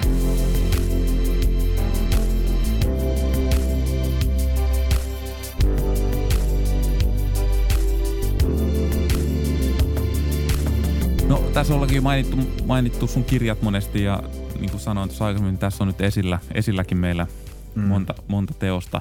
Seitsemän kirjaa tässä on nyt yhteensä tälläkin hetkellä tässä pöydällä ja, ja sä oot kirjoittanut, kirjoittanut paljon ilmeisesti 90-luvun alusta aloittanut niin kuin tätä kirjoitushommaa. Ja, 95 tuli ensimmäinen. Niin, juuri näin. Ja, tota, ja sut ennen kaikkea tunnetaan myös niin kuin hyvin pitkäjänteisenä kalapäiväkirjojen pitäjänä ja sä oot niistä ammentanut näihin sun kirjoihinkin tietysti paljon, muun muassa tämä Perhokalasta ja vuosikirja ja varmaan kaikki muutkin, muutkin kuitenkin enemmän tai vähemmän, niin, niin sieltä, sieltä on niin kuin ammennettu. Niin miten tämmöinen pitkäjänteinen perho, kala, tai kalastuspäiväkirjan pitäminen, kuinka on sä oot pitänyt sitä ja miten se on, onko se auttanut sua, millä tavalla se on auttanut sua kalastuksessa? Ja? No tota, kaikki kiitos tulee isälleni tai Joo. kirous tulee isälleni. silloin aikoinaan hietamalla, kun me kalastettiin, niin, niin silloin me haltiin Serlakkiuksen vesillä mm. ja Serlakkius halusi, että kaikki ne otetut kalat, niin ilmoitetaan heille. Minkä takia mm. he halusivat näin? Ne he piti tilastoa. Niin. Okay. Wow. Ja, ja tota, sitten mulla oli ensimmäiseksi oli semmoisia paperilappusia, johon oli kirjoitettu niitä sitten. Joo. Ne oli sellaisia pieniä taimenen poikasia, joita oltiin saatu, ja, mutta kuitenkin nekin oli kirjoitettu siihen. Sitten kävi sillä niin, että ainahan ne paperit oli loppu, kun ne piti ilmoittaa sinne mänttään. Joo. Mm. Ja, ja tota, ne oli jossain hävinnikissä ja niitä etittiin ja sitten löytyi jostakin kirjavälistä. Niin sen jälkeen sitten niin isä hommasi mulle sellaisen Leiderdorfin kalapäiväkirjan. Hän joutui käymään aika paljon Ruotsissa ja, ja, ja, ja tai pääasiassa osti Ruotsista sitten niitä ja toisella sen kalapäiväkirja. Ja siihen mä kirjoitin sitten niitä en, ensimmäisiä juttuja.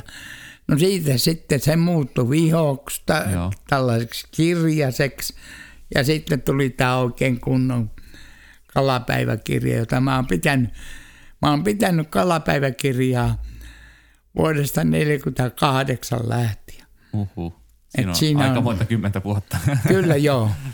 Ja tota, siinä on, ei ole yksi omaan kilot ja sentit, vaan siinä on minkälainen sää on mm. ollut ja minkälainen mm. veden korkeus on ollut ja, ja tota, sitten muitakin luontohavaintoja, mitä siinä on. Joo. Se on oikeastaan luontopäiväkirja. Joo. Mm.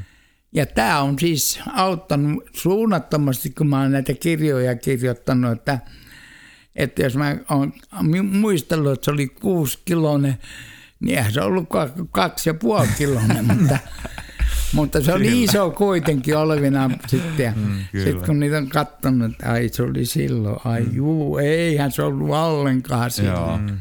Joo, joo. Tämä on auttanut erittäin kyllä. paljon. Se on ollut erinomainen lähde näille kirjoille. Kyllä.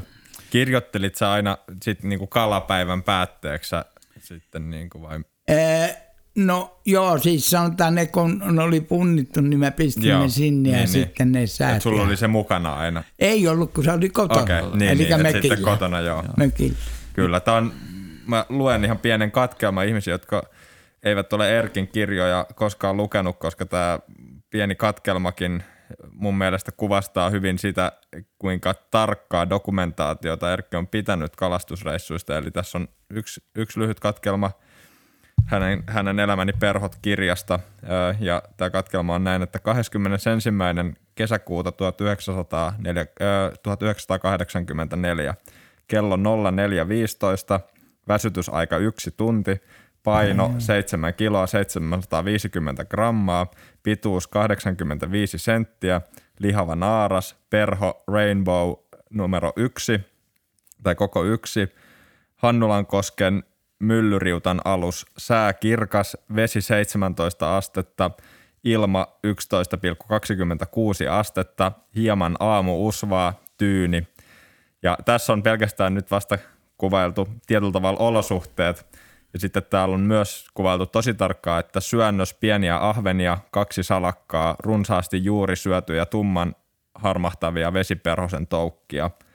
Ja tässä päästään sitten siihen itse kalan saantiin ja sen Joo. väsytykseen. Eli niin kuin erittäin tarkkaa ja hienoa niin kuin tämmöistä arkistomaista dokumentaatiota. Taitaa olla juuri sama kala, mistä tarina kuultiinkin Niin, tuossa kyllä, aikaisemmin kyllä. vielä, Olla. vielä väsytystarina, mutta joo kyllä, totta, Kyllä. erittäin tarkasti ja hyvin. Kyllä.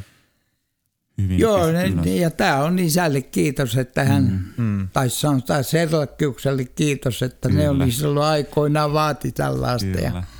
ja me se sitten noudatettiin. Sillä Hietaman koski, Hietaman kosket oli vuokrattu tai annettu mm. Mäntän urheilukalastajille, että Joo. mekin olimme Mäntän urheilukalastajien mm. jäseniä. Joo. Miten sä tota näet, onko tämä niinku auttanut tämä sun kalapäiväkirjan pitäminen sua sitten myöhemmin? Siis taas kalastus, kun sä menet sit kalaan, niin onko palaaksa sitten siihen mietit, että okei, no että tämmöisellä säällä silloin vuonna 20 Joo. vuotta sitten söi tämmöinen kala ja tähän aikaan, niin sitten sen tuodettiin tämmöiseen perhoon. Ja onko se ollut sulle semmoinen niinku hyöty siellä kalavesillä sitten? Etenkin silloin, kun lähdetään ensimmäisen kerran keväällä kalalle, niin Joo. Sitten on katsottu, minkälaiset olosuhteet, paljonko, kuinka korkealla vesi on ollut. Mm. Eli se on neuvonut, mihinkä menet kalalle Joo, mm. ja, ja, ja tota, mitä perhoja käytät. joo, Ja sitten on verrattu, että onko kevät nyt niin pitkällä kuin se oli silloin, vai onko se, onko se tota paljon edellä. Että tota, minkälainen ne olosuhteet ovat merkinneet hyvin paljon. kyllä. Kyllä se on, se on ollut hyvin, kyllä mä silloin tällöin aina kun mä lähden kalalle, niin mä vilkaisin, että mitä se oli silloin. Niin just. No vuosi sitten. Suosittelisitko kaikille perhokalaisille pitää tämmöistä päiväkirjaa? No onhan se erinomainen dokumentointi. Mm. Ja sitten se jälkipalo, että jos joku haluaa niitä katella, niin voi katella mm. niitä. Että Kyllä. Kyllä. Mä oon itse kanssa aloittanut niin kuin neljä vuotta sitten mä aloitin niin kuin lohireissujen päiväkirjamaisen pidon. Se on ollut kyllä tosi kiva, että, että saa tosi näppärästi. Mä pistän aina pituuden ja, ja yleensä saantipaikan ja perhon ja sitten jos mä oon ottanut kuvan kalasta, niin sitten mä vielä liitän sen siihen ja siitä on vaikka mä en siitä mitenkään muuten hyötyisi, mutta niitä on itse asiassa tosi kiva, niihin on aina kiva palata ja sit, jos haluaa esimerkiksi joskus laskea, että kuinka monta, kuinka monta lohta sitä on todellisuudessa saanut, kuinka iso syntilasti on. Niin. niin, niin, niin tota, se on kyllä, tota, mä oon kokenut sen, se on osa ehkä sitä harrastusta itselle Joo. myös nykyään. Että. Ja mä oon to- tuohon kalapäiväkirjaan myös piirtänyt pohjakartat. No niin. Okei. Okay. Eli pohjakartta kertoo sen, minkälainen, minkälainen pohja siellä on ollut. Joo. Ja, Mm, Eli se on se niin, että mistä täältä on kala ottanut, se on tuossa tuossa ollut semmoinen kivi tai tämmöinen mm. louhikko, josta se on ottanut, niin ne, näitä mä oon merkannut niin kalapäiväkirjaan niin hyvin paljon. Mutta on mielenkiintoista, mitä tuossa äsken luit katkelman tuosta Erkin päiväkirjamerkinnästä, niin kuin siinä puhuttiin, että tästä syönnöksestä, että mitä kala on syönyt. Joo. Niin taas nykyään, kun kaloja ja taimeniakaan ei juuri tapeta hyvästä syystä, tietysti onhan alamitta vieläkin, kyllä voi monissa, Lapissa varsinkin tietysti voi ehkä ottaa ruokakalan mm. sitten, mm. mutta varsinkin Etelä- ja Keski-Suomen koskilla, niin ei juuri, juuri taimenia, taimenia edes voi tappaa Ei. edes sääntöjenkään Ei puitteissa voi, joo.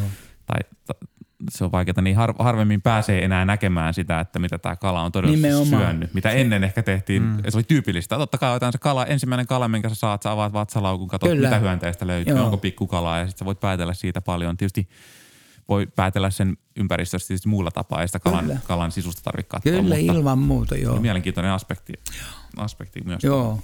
Ja meillä, meillä tosiaan niin, niin isä neuvoi sen niin, että kattokaa se syönnös. Joo. Että tota, mitä, onko se syö. Ja näki silloin, onko ne kalat syönnillä vai eikö ne ole mm. syönnillä. Kyllä. Et kyllä, se oli, kyllä se oli erinomainen, mm. erinomainen lähtökohta se. Kyllä. Sä kysyit aikoinaan, että miten mä rupesin kirjoittamaan näitä kirjoja. Mähän jouduin jo, tai pääsin, kuka mitenkin haluaa katella sen, mutta minä sanon, että mä jouduin mm. eläkkeelle Joo. vuonna 1994, 93 4 vaihteessa. Mm. Ja silloin mulla oli ollut noita sydänperäisiä tauteja.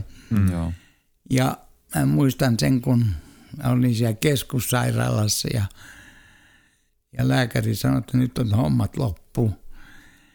Ja mä tosiaan niin kysyin häneltä, että pitää, olisiko se sitä mieltä, että täytyy mennä siivoamaan pöytä. No sitten korsen ja huone. Sen siivoo joku toinen, että sinä enää sitten. Okei. Ja se loppui siihen. Aika Ja pysäyttävä päätös. sitten mulla oli tämä kalakaverina oli tällainen kuin Vilho Viiksteen, joka oli VSOVin kustannusjohtaja. Joo. Mm. Ja hän on aina sanonut, että nyt kirjoita nyt se kalakirja. Että ei, ei, ei, ei, se ei synny, ei millään silloin työelämä aika. Joo. Sitten mä sanoin, kun me, hän tuli meille täällä käymään sitten ja me lähdettiin kalalle. Mä sanoin, tässä on nyt tämä kirja. Ja hän katsoi sitä. Hän oli sellainen pikalukija, että hän. se, se lassi voi. niitä, heitti papereita niin kuin toiseen paikkaan. Saatti ottaa. Että tota, mä soitan VSOlle. Mm. Ja sitten hän soitti VSOlle ja sanoi, että joo, soita sille, sellaiselle kuin Kaarina Joutsenniemi, Joo. että tota, soita hänelle. Sitten mä soitin ja sanoin, että joo, että, mill, että tämmöinen mulla on nyt jo. Sitten joo, hän on saanut Villeltä jo ohjeet siihen, että milloin sä voit tulla. Mä sanoin, että no milloin te haluatte, huomenna. ja sitten se siitä lähti. No niin. Eli tämä oli minun aloitukseni kirjoittajaksi. Joo. Ja oliko, Ja- semmoinen, oliko semmoinen asia, missä sä et ehkä haaveillutkin sitten aiemmin toi olin mä haaveillut, että mä kirjan teen, mutta mä aloitin Irlannissa jo kirjoittamaan sitä, mutta ei siitä mitään tullut, kun mm.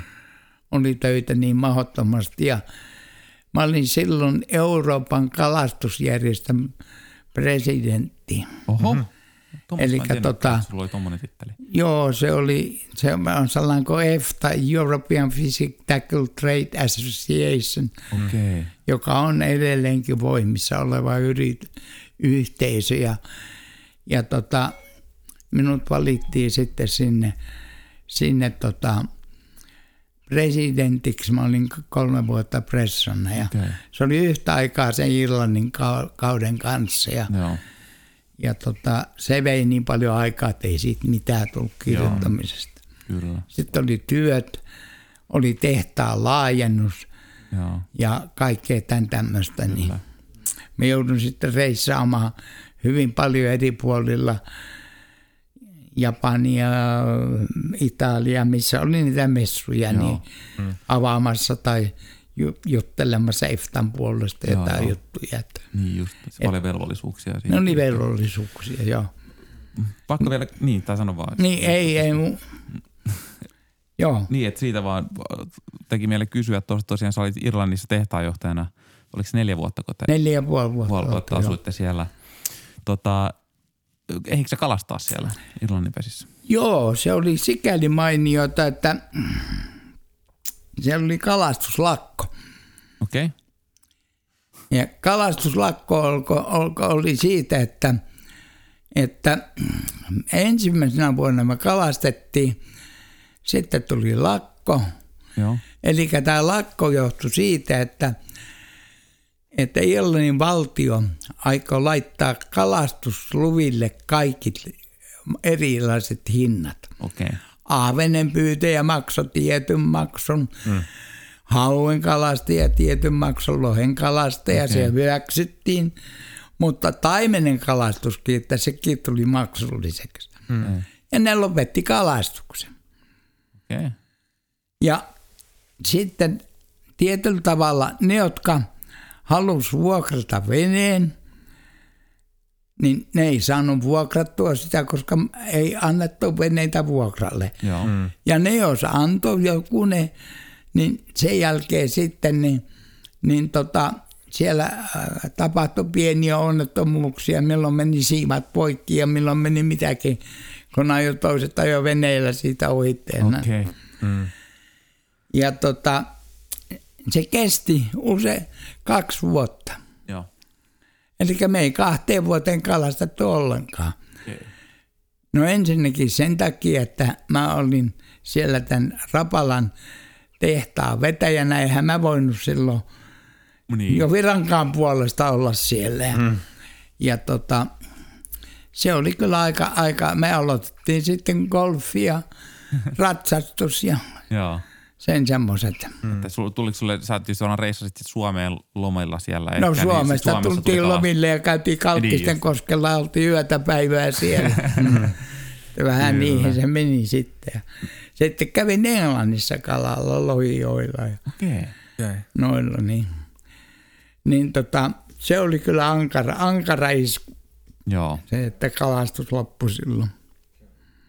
Miten sä oot ylipäätänsä, nyt kun vähän tuossa puhuttiinkin tästä, sä te oot tehnyt pitkän niin kuin työuran myös kalastus, niin kuin kalastuksen tai kalastusliiketoiminnan parissa, niin tota, onko se ollut sulle, niin kuin, koetko sä jälkeenpäin, että se olisi unelmien täyttymys, että sai tehdä päivätöitäkin asioiden parissa vai – öö, vähensikö koskaan se sun niinku intoa itse kalastukseen, että sä olit niinku aina vähän niinku tekemisissä? Ei, koska ne oli niinku erilaisia niin. kalastuksia. Joo. Perhokalastus oli perhokalastus ja tämä oli työkalastus. Niin, joo. joo.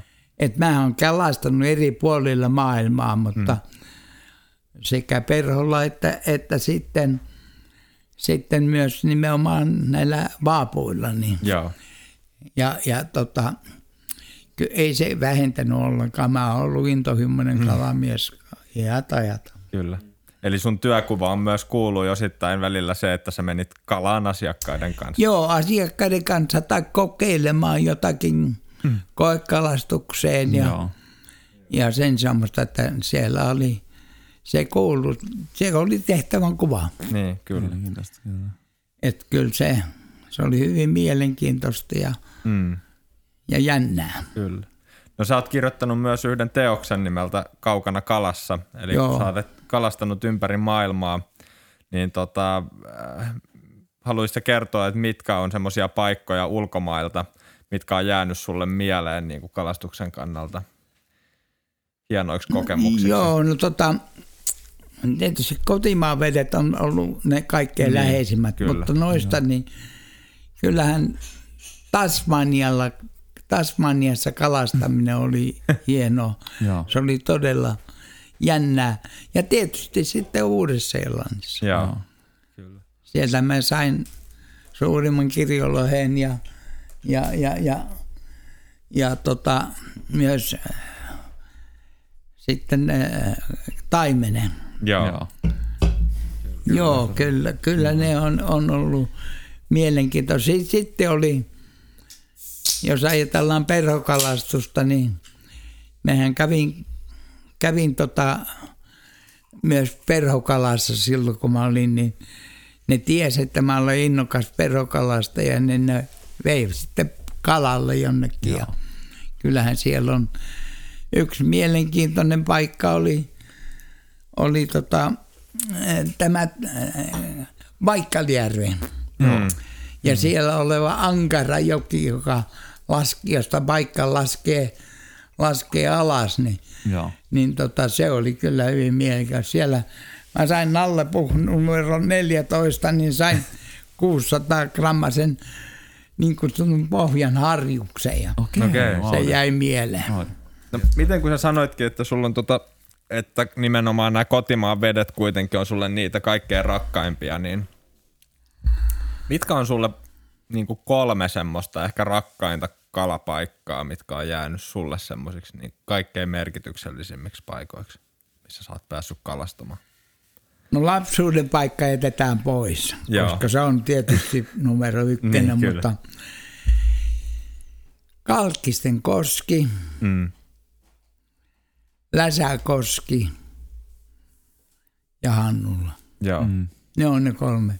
Eli Korholla reittistö mm. ja sitten se on, ne on ollut ne. Mm. Huopannalla mä oon käynyt aika monta kertaa, mutta ei se, se ei ole sytyttänyt, vaikka hän on siellä kalastanutkin niin. tämä niin. William Root. Mutta jollakin tavalla niin se, se oli silloin jo perattu, kun mm. mä sitten aloitin kalastuksen siellä. Joo. Kun alun perin mä olin siellä, niin silloin, silloin se oli entisessä tilassa. Mm. Et kyllä mun mielestä niin näitä on näitä niin kutsuttuja kunnostuksia tehty joskus ihan vaan kirjoituspöytä hommina, eikä siellä ole sitten kuunneltu eikä hoidettu. Mm. Niin. Näitä, näitä eikä kuunneltu ollenkaan niitä, jotka siellä on kalastanut. Mm. Joo. Että tota, siinä on tehty aika paljon turhaa työtä. Niin, näin se on. Pitäisi ottaa aina mukaan ne, tietysti ketkä tuntee sen joen, Kyllä. myös asiantuntijat, että miten Kyllä. ne tehdä, eikä vaan suin päin. Joo. Ja nyt esimerkiksi kun tehdään näitä kunnostuksia, niin, niin Hietaman koski, joka rakennettiin vuonna 1965, tänä vuonna tai viime vuonna siihen tuli nämä portaat. Mm. Mikä sitten vaeltaa enää sitten niitä portaita pitkin? Ei mikään enää sen ajan taimenista, jotka on ollut niin kuin alkuperäisiä. Mm. Ei siellä ole enää niitä. Mm. Et tota, hieno homma, että se on tehty, mutta siihen pitää saada uusi kanta. Niin. Mm. Kyllä. No sua varmaan lämmittää sit paljon niin kuin henkilökohtaisesti myös esimerkiksi Läsäkosken tilanne tänä Kyllä. päivänä, että mitä Kyllä. Huitilan Matti ja Kemppaisen Markku Kyllä. on tehnyt. Että. Joo. Silloin aikoinaan se loppui ka- aika lailla kalat sieltä, eli kalat oli, mutta siinä oli niin mahdoton salakalastus Joo. Ja verkotus Okei. Okay. Se on kyllä kauhean. aikoinaan, mm. että tota, ei sinne ei päässyt nousemaan kaloja. Kyllä. Mm. Nyt kun Markku ja, ja tota, Matti on hoitaneet niitä, niin ne on hoitaneet sen niin, että siellä on ensinnäkin sovittu jo, että siellä ei salakalasteta, sitä vahditaan. Mm. Ja, ja tota, siellä on rauha sikäli ja sinne on kala tullut. Mm. Just näin. No, näetkö positiivisena myös just nämä asiat, mitä tänä, näinä aikoina on tehty? Monellekin jokin on kunnostettu, rajoituksia asetettu ja näin, niin onko sun mielestä hyvä suunta? Minusta se virveen työt on ollut aivan loistavia. Joo. Mm. Kyllä. Saatun meritaimen nousemaan Mm. pieniin, sanotaanko, en nyt viitti sanoa minkälaisiin puroihin, mutta siis likaauamiin. Niin, ne on kyllä. puhdistettu, laitettu kuntoon ja siellä taimenet kuteen. Kyllä. Mm. Joo, se on tälle espoolaisena ja kaupunkilaisena sielläkin menee meidän lähellä Leppävaarassa, niin mm. pieniä, pieniä puroja, jotka Joo. on säilytetty jo ne niin kuin ihme ja kumma, en ymmärrä niin kuin miten sinne se taimen nousee, mutta voi tuommoiseen ihan pieneen kaupunki, kaupungin Kyllä. keskellä olevan puronkin on saatu kunnostettua niin, Joo. että sinne nousee. Joo. Ja nyt, Kala, tota, nyt pitäisi saada kaikkiin Suomen vesiin tämmöinen samanlaiset, samanlainen innostus ja Kyllä. Mm. tehtyä ja, ja kunnostettua niitä, koska aika paljonhan on kutualueet hävinneet aikoinaan niin paljon kuin tätä uittoa moitittiin. Kyllä. Mm. Niin uitto piti myös sen huolen, että kun ne tukit meni siellä pohjia pitkin, niin ne kai- kaivoi sen soraikon sieltä esille ja mm. se sorakko jäi sinne ja kun uitto oli loppu, niin ne kalat pystyivät kutemaan siellä. Joo, mm. kyllä. Ei, yksi, ei sitä yksi omaa voi sanoa, että se on ollut huono asia, vaan se on ollut myös hyvä asia. Joo, mm. kyllä. kyllä. Ja tässä kun mainitsit Virhon tekemän työn, niin, niin tota, se totta, voidaan me yhtyä, että mm. Virho tekee upeaa ja tärkeää työtä ja myöskin tässä, jos haluat tukea Virhon työtä, niin meillä mm. tosiaan tulee nyt huutokauppaan lokakuun aikana Läjä meidän vieraiden perhoja vielä tässä muistutan, että, että nyt joukolla huutamaan sitten, koska kaikki tämän huutokaupan tuotto menee sitten suoraan Virho rylle ja, mm. ja, sitä Virho R, ja tukee sitä upeaa mm. työtä, mitä he tekevät. Kyllä se on, se on todella arvokasta ja tässä on nämä perhot nyt, mitä mä Kyllä. mm. ajattelin, niin että tommonen, Kyllä. tommonen voisi olla siellä. Joo, kyllä, mennään niihin kohta. Joo. No yksi, yksi semmoinen kysymys on ehkä, että kun kysyin noin kolme sulle tärkeintä koskea ja sitten kun sä oot myös uranuurtava perhonsitoja ollut Suomessa, niin mitkä on sulle jäänyt semmoiset, mitkä on sun kolme sulle tärkeintä, henkilökohtaisesti tärkeintä perhoa? No ensimmäiseksi tulee Hietama, joka oli ensimmäinen perho, jonka mä sidoin vuonna 1956. Joo.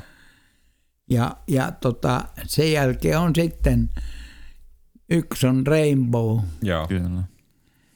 ja sitten on, voi sanoa, että Dark Nalle Puh. Okay. jonka mä olen muuntanut sikäli, että Simo kun sitoo ne, niin siinä oli mustat siivet.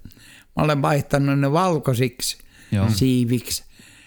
Ja johtuen siitä, että mä en nähnyt sitä mustaa siipeä, kun se meni siellä. Mä Se ajattelin, että totta kyllä. kattelin tonne ja perho olikin jossain aivan muualla. Ja sitten kun mä näin sen, sain sen valkoisen siihen Mm.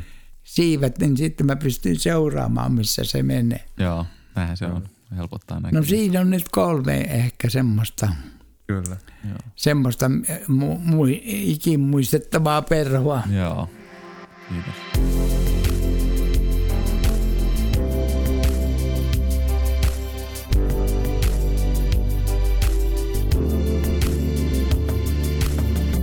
No mutta tässä meillä onkin tullut jo tarinaa aika paljon ja, ja kaikkea todella mielenkiintoista mm. männävuosien varrelta. Et meillä on varmaan aika siirtyä meidän jakson loppuosioon sitten tässä vaiheessa. Mm. Kyllä. Ja osion, meillä on tässä loppuosiossa tosiaan kolme kysymystä, mitä esitetään jokaiselle vieraalle. Ja josta ensimmäinen kuuluu niin, että Erkki, kerro meille sun paras kalajuttu. Jaa, no johan mä tässä kerroin niitä aika paljon, mutta Kyllä. tietysti yksi on, yksi on sitten se niin, että kuinka Savossa jutut muuttuvat. Me oltiin tämän Rekiön Pekan kanssa, niin oltiin, me oltiin yleensä juhannukset aina siellä Heinäveden Pilpankoskella ja Joo. Mm. ja saatiin kaloja sieltä hyvin paljon ja kerran meillä iski sieltä niskalta iso kala kiinni ja se aikansa siinä niskalla pyöri ja sitten se painoi koske alas. Ja perkele, ja siitä souvettiin. Ilu, Pekka souti sitten sen koske alas tai väisteli kiviä siinä. Sitten me päästiin sinne alaspuolelle ja siinä sitten vähän aikaa oltiin taisteltu sen kanssa. Saatiin se sieltä näkyy. Pekka, perkele hauki. Jaha. Ja sanoi, ota, ota, ota, ota tolle puolelle nyt se. Joo. Ja niin se sitten otettiin siitä ja, ja tota, otettiin siitä haavia ja haavista ylös ja kauhea mätki kävi siellä veneessä ja souvettiin rantaa ja sitten vedettiin maata pitkin se hauki pois sieltä ja sitten Pekka lähti kalalle uudelleen. Niin siellä oli toiset rannalla olijat sanottu, että saa aika ison taimen. No syöhän siitä isompikin joukkoja vielä jää.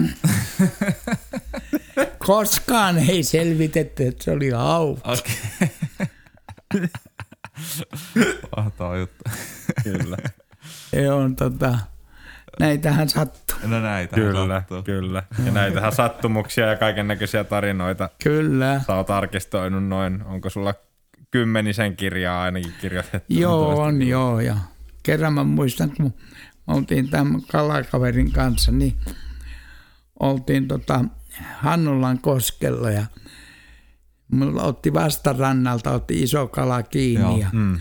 Lähdettiin ala, alas menemään sitten ja Näreksen Pentti oli siellä vähän kauempana, se tuli lähelle ja meni sieltä ja sitten tota, että anna haavi. Mä sanoin, että haavi on selässä. Ja se repii sitä sieltä. Sitten se veti puukolla tuossa. Mä sanoin, että jumalilla, kurkku menee. Ei sillä väliä haavi. Mm. Ja niin se otti sen haavin sieltä. Sitten se sanoi tuossa, mä sanoin, kuinka sä noin? Näinhän valita, kala on jo haavissa. Ja mä sanoin, että joo, hyvä on, hyvä on. Oli ihan hiljaisena pitkä aikaa. Ajattelin, että tässä mennään mennä, mennä loppua uraa kerran ja poikki. Joo, no hänellä oli kiire saada. Siinä ei kei- keinoja ei kaideta siinä. Ei, siinä ei, ei. Tuota, kala täytyy saada ylös. Kyllä se on kala saatava ylös. Kyllä. No mites tota, millainen oli sun Erkki tota, semmoinen niin kuin unelmien kalastusskenaario, että millaisesta kalastuksesta ja millaisissa olosuhteissa ja ehkä millaisessa, millaisella koskella sä tykkäsit kaikkein eniten kalastaa? Mikä oli semmoinen sun paikka? Joo, no mä oon väärä henkilö kertoa siitä. Meidän, ne tulee sinne lapsuuden maisemiin ja johtuu ehkä siitä, että, että siellä mä opin sen kalastuksen ja sieltä mä olen saanut niin kuin sanotaan – suurimman määrän kaloja, jos näin sanotaan määrällisesti. Mm. Mm. Ja siellä ei, siellä oli haukien tapporeistut oli erikseen. Mm. Eli haukeethan pyrittiin saamaan pois koskialueelta. Mm. Ja sitten oli se taimenen kalastus. Kyllä ne on niin kuin ne, mm. Mä näen sieluni silmi edelleen nämä lapsuuden vedet. Joo. Joo. Ne on kyllä. Joo. Kyllä. Se on hieno. Ja sitten viimeiseksi meillä on nyt tämä perho. Eli jokainen vieras on tuonut meille perhon, joka varmaan kolmatta kertaa nyt tässä tota, haasta, tässä jaksossa nyt tulee ilmi, mutta että tosiaan lisätään, meillä kerätään perhot kokoelmaa, jotka lisätään sitten tota, siis per, per, kaikki perhot kerätään kokoelmaksi ja nämä sitten huutokaupataan mm. tässä lokakuun aikana. Nyt tämä on viimeinen, viimeinen lisäys nyt tähän kokoelmaan legendaariselta Erkki Norellilta. Mm. Ja tota, no Erkki, haluatko itse kertoa, mitä, mitä tässä on ja minkälaiset niin. perhot sä oot nyt tuonut tähän? Ja tässähän nyt lisätäänkö nyt se, että siis Erkki on lahjoittanut meille tämmöisen aivan upean neljän perhon siis taulun. Joo, tässä on siis nyt panokset kovenee entisestään, niin tota, haluatko Erkki itse kertoa tästä?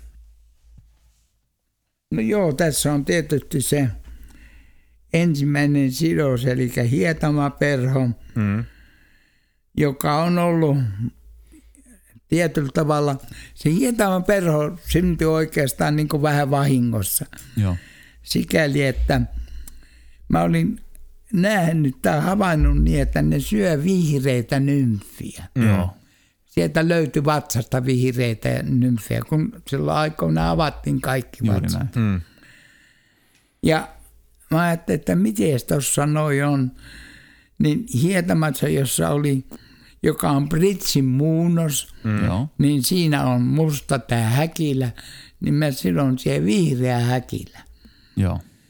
Ronkohäkilän että kaulushäkilä. Joo. Ja se tuli sidottua sitten ensimmäisenä perhona vuonna 1956. Sitten on huopana, joka liittyy taas tähän meidän sukuun. Mm. Eli huopanaan. Ja se on kanssa joskus 50-luvulta. Joo. Sitten on Kalkkisten vaalia, Kalkkisten koski, joka on tässä 27 kilometrin päässä. Mm se on niin kuin tietyllä tavalla pyhitetty sille. Ja Joo. Sitten on toinen paikka, joka oli tämä Tyyrivirta, mm. joka minulle tuli hyvin läheiseksi ja oli viimeisimpiä kalapaikkoja, jonne mä pääsin. Joo. Okay. Ja silloin veneellä, veneellä kylläkin. Ja sieltä on sitten tämä TT-perho. Mä en oikein kehtaa sanoa, mikä sen nimi oli, mutta se TT on Seppo Polameren – ristimen nimi. TT tarkoitti Tyyrin tappaja. Joo. ja tämä on sitten semmoinen perho, joka oli niin kutsuttu Tyyrin tappaja. Mitä siinä, millainen perho se on, mitä siinä no, on? No se on vihreä perho, koska vihreät, se on aika pitkälle ja siinä on sikäli, että siinä on hirveän pitkä pyrstö. Joo. Ja mä huomasin sen, että tällaiset pitkäpyrstyiset perhot, kun niitä heitetään – niin kiepsahtaa aina ton mm, koukun kyllä. ympäri. Mutta kun se sidotaan perästä kiinni, mm. niin silloin se jää niin kuin pyrstöksi. Joo, totta. Mm. Se, ei, se ei enää siitä heittelee tikkää sillä lailla. Kyllä. Tämä on nyt semmoinen. Joo. No, Muistatko, koska, koska nämä kyseiset perhot on suurin piirtein sidottu? 56, 58, 73, ja tämä on joltain 80-luvun 80, mitä se on. Eli nämä on nyt ihan niin kuin historiallisia niin Kyllä. Kuin no aika lailla nämä on, nämä on historiallisia. Kyllä. Kyllä ei näillä ole. Aivan mielettömän. Se on niin kuin mittaamattoman arvokas tällä tavalla niin kuin kokoelmasetti perhoja. No kyllä. Näin, olkaapa hyvä. Kiitos todella paljon. Kiitos todella paljon. Siis tää on, tää on todella upea, Kyllä. upea kokoelma. Ja hienoja perhoja. Kyllä. Joo, mä, mä en ole enää pystynyt sitomaan johtuen siitä, että, että tota, mua elämä jos, jollain tavalla koh- kohdellut aika kaltoin. Ja, mm. Eli tota, näitä nyt on tullut näitä haavereita tai sanotaan sairauksia ja mm. ne on sitten vienyt oikein käden ja vasen, vasemman jalan kokonaan ja, mm. Mm. ja sen semmoista. Kyllä. Mm-hmm. Mutta paljon arvokasta työtä perhokalastuksen Kyllä. ja perhokalastuskulttuurin saralla oot kuitenkin saanut aikaiseksi No toivotaan. näiden vuosikymmenien aikana. Ei sitä tarvi enää niinkään toivoa, vaan ehkä kymmenkunta kirjaa ja mit, mittaamattoman arvokas tämmöinen niinku tie, tietotaidon ja näkemysten siirtäminen ja dokumentointi on mun mielestä Kyllä hyvä esimerkki puolestaan, siitä. ei siinä tarvi. Kyllä. Mm. Joo. Oikeeta. Näistäkin, tästäkin perho-setistä tulee nyt kuva sitten tuonne meidän Instagram-sivulle Unelmia onkimassa. Käykää sieltä katsomassa ja tosiaan me ruvetaan sitä huutokauppaa tässä nyt Kyllä. pykäämään pystyyn, että Mm. Niin, niin. tiedotetaan siitä, siitä vielä sitten. Joo.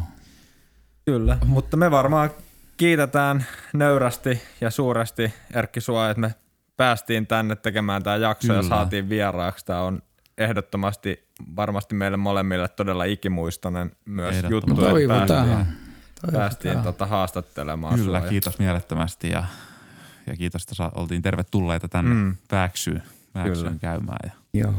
jää varmasti mielimme, Kyllä. mielimme kyllä ikuisesti. Kiva. Kiitti. Ja kiitokset kaikille kuulijoille myös Kiitos. tosi paljon kaikista näistä jaksoista ja palautteesta ja koko tästä kaudesta. Ja me vedetään seuraavaksi Juhanan kanssa varmaan joitain kuukausia, muutamia kuukausia tässä syksyllä vähän happea tämän podcastin tekemisestä ja viritellään sitten uusia juttuja, joita on jo toki suunniteltu ja on jo, on jo mielessä kirkkaana, mutta nyt hetki, hetki pientä taukoa ja sitten taas palaillaan podcastin saralla. Kyllä, palataan, palataan sitten taas piakkoin ja kiitos kaikille kuulijoille muuta kuin hyvää syksyä. Kyllä, kiitos. Kiitos, moikka. Moro.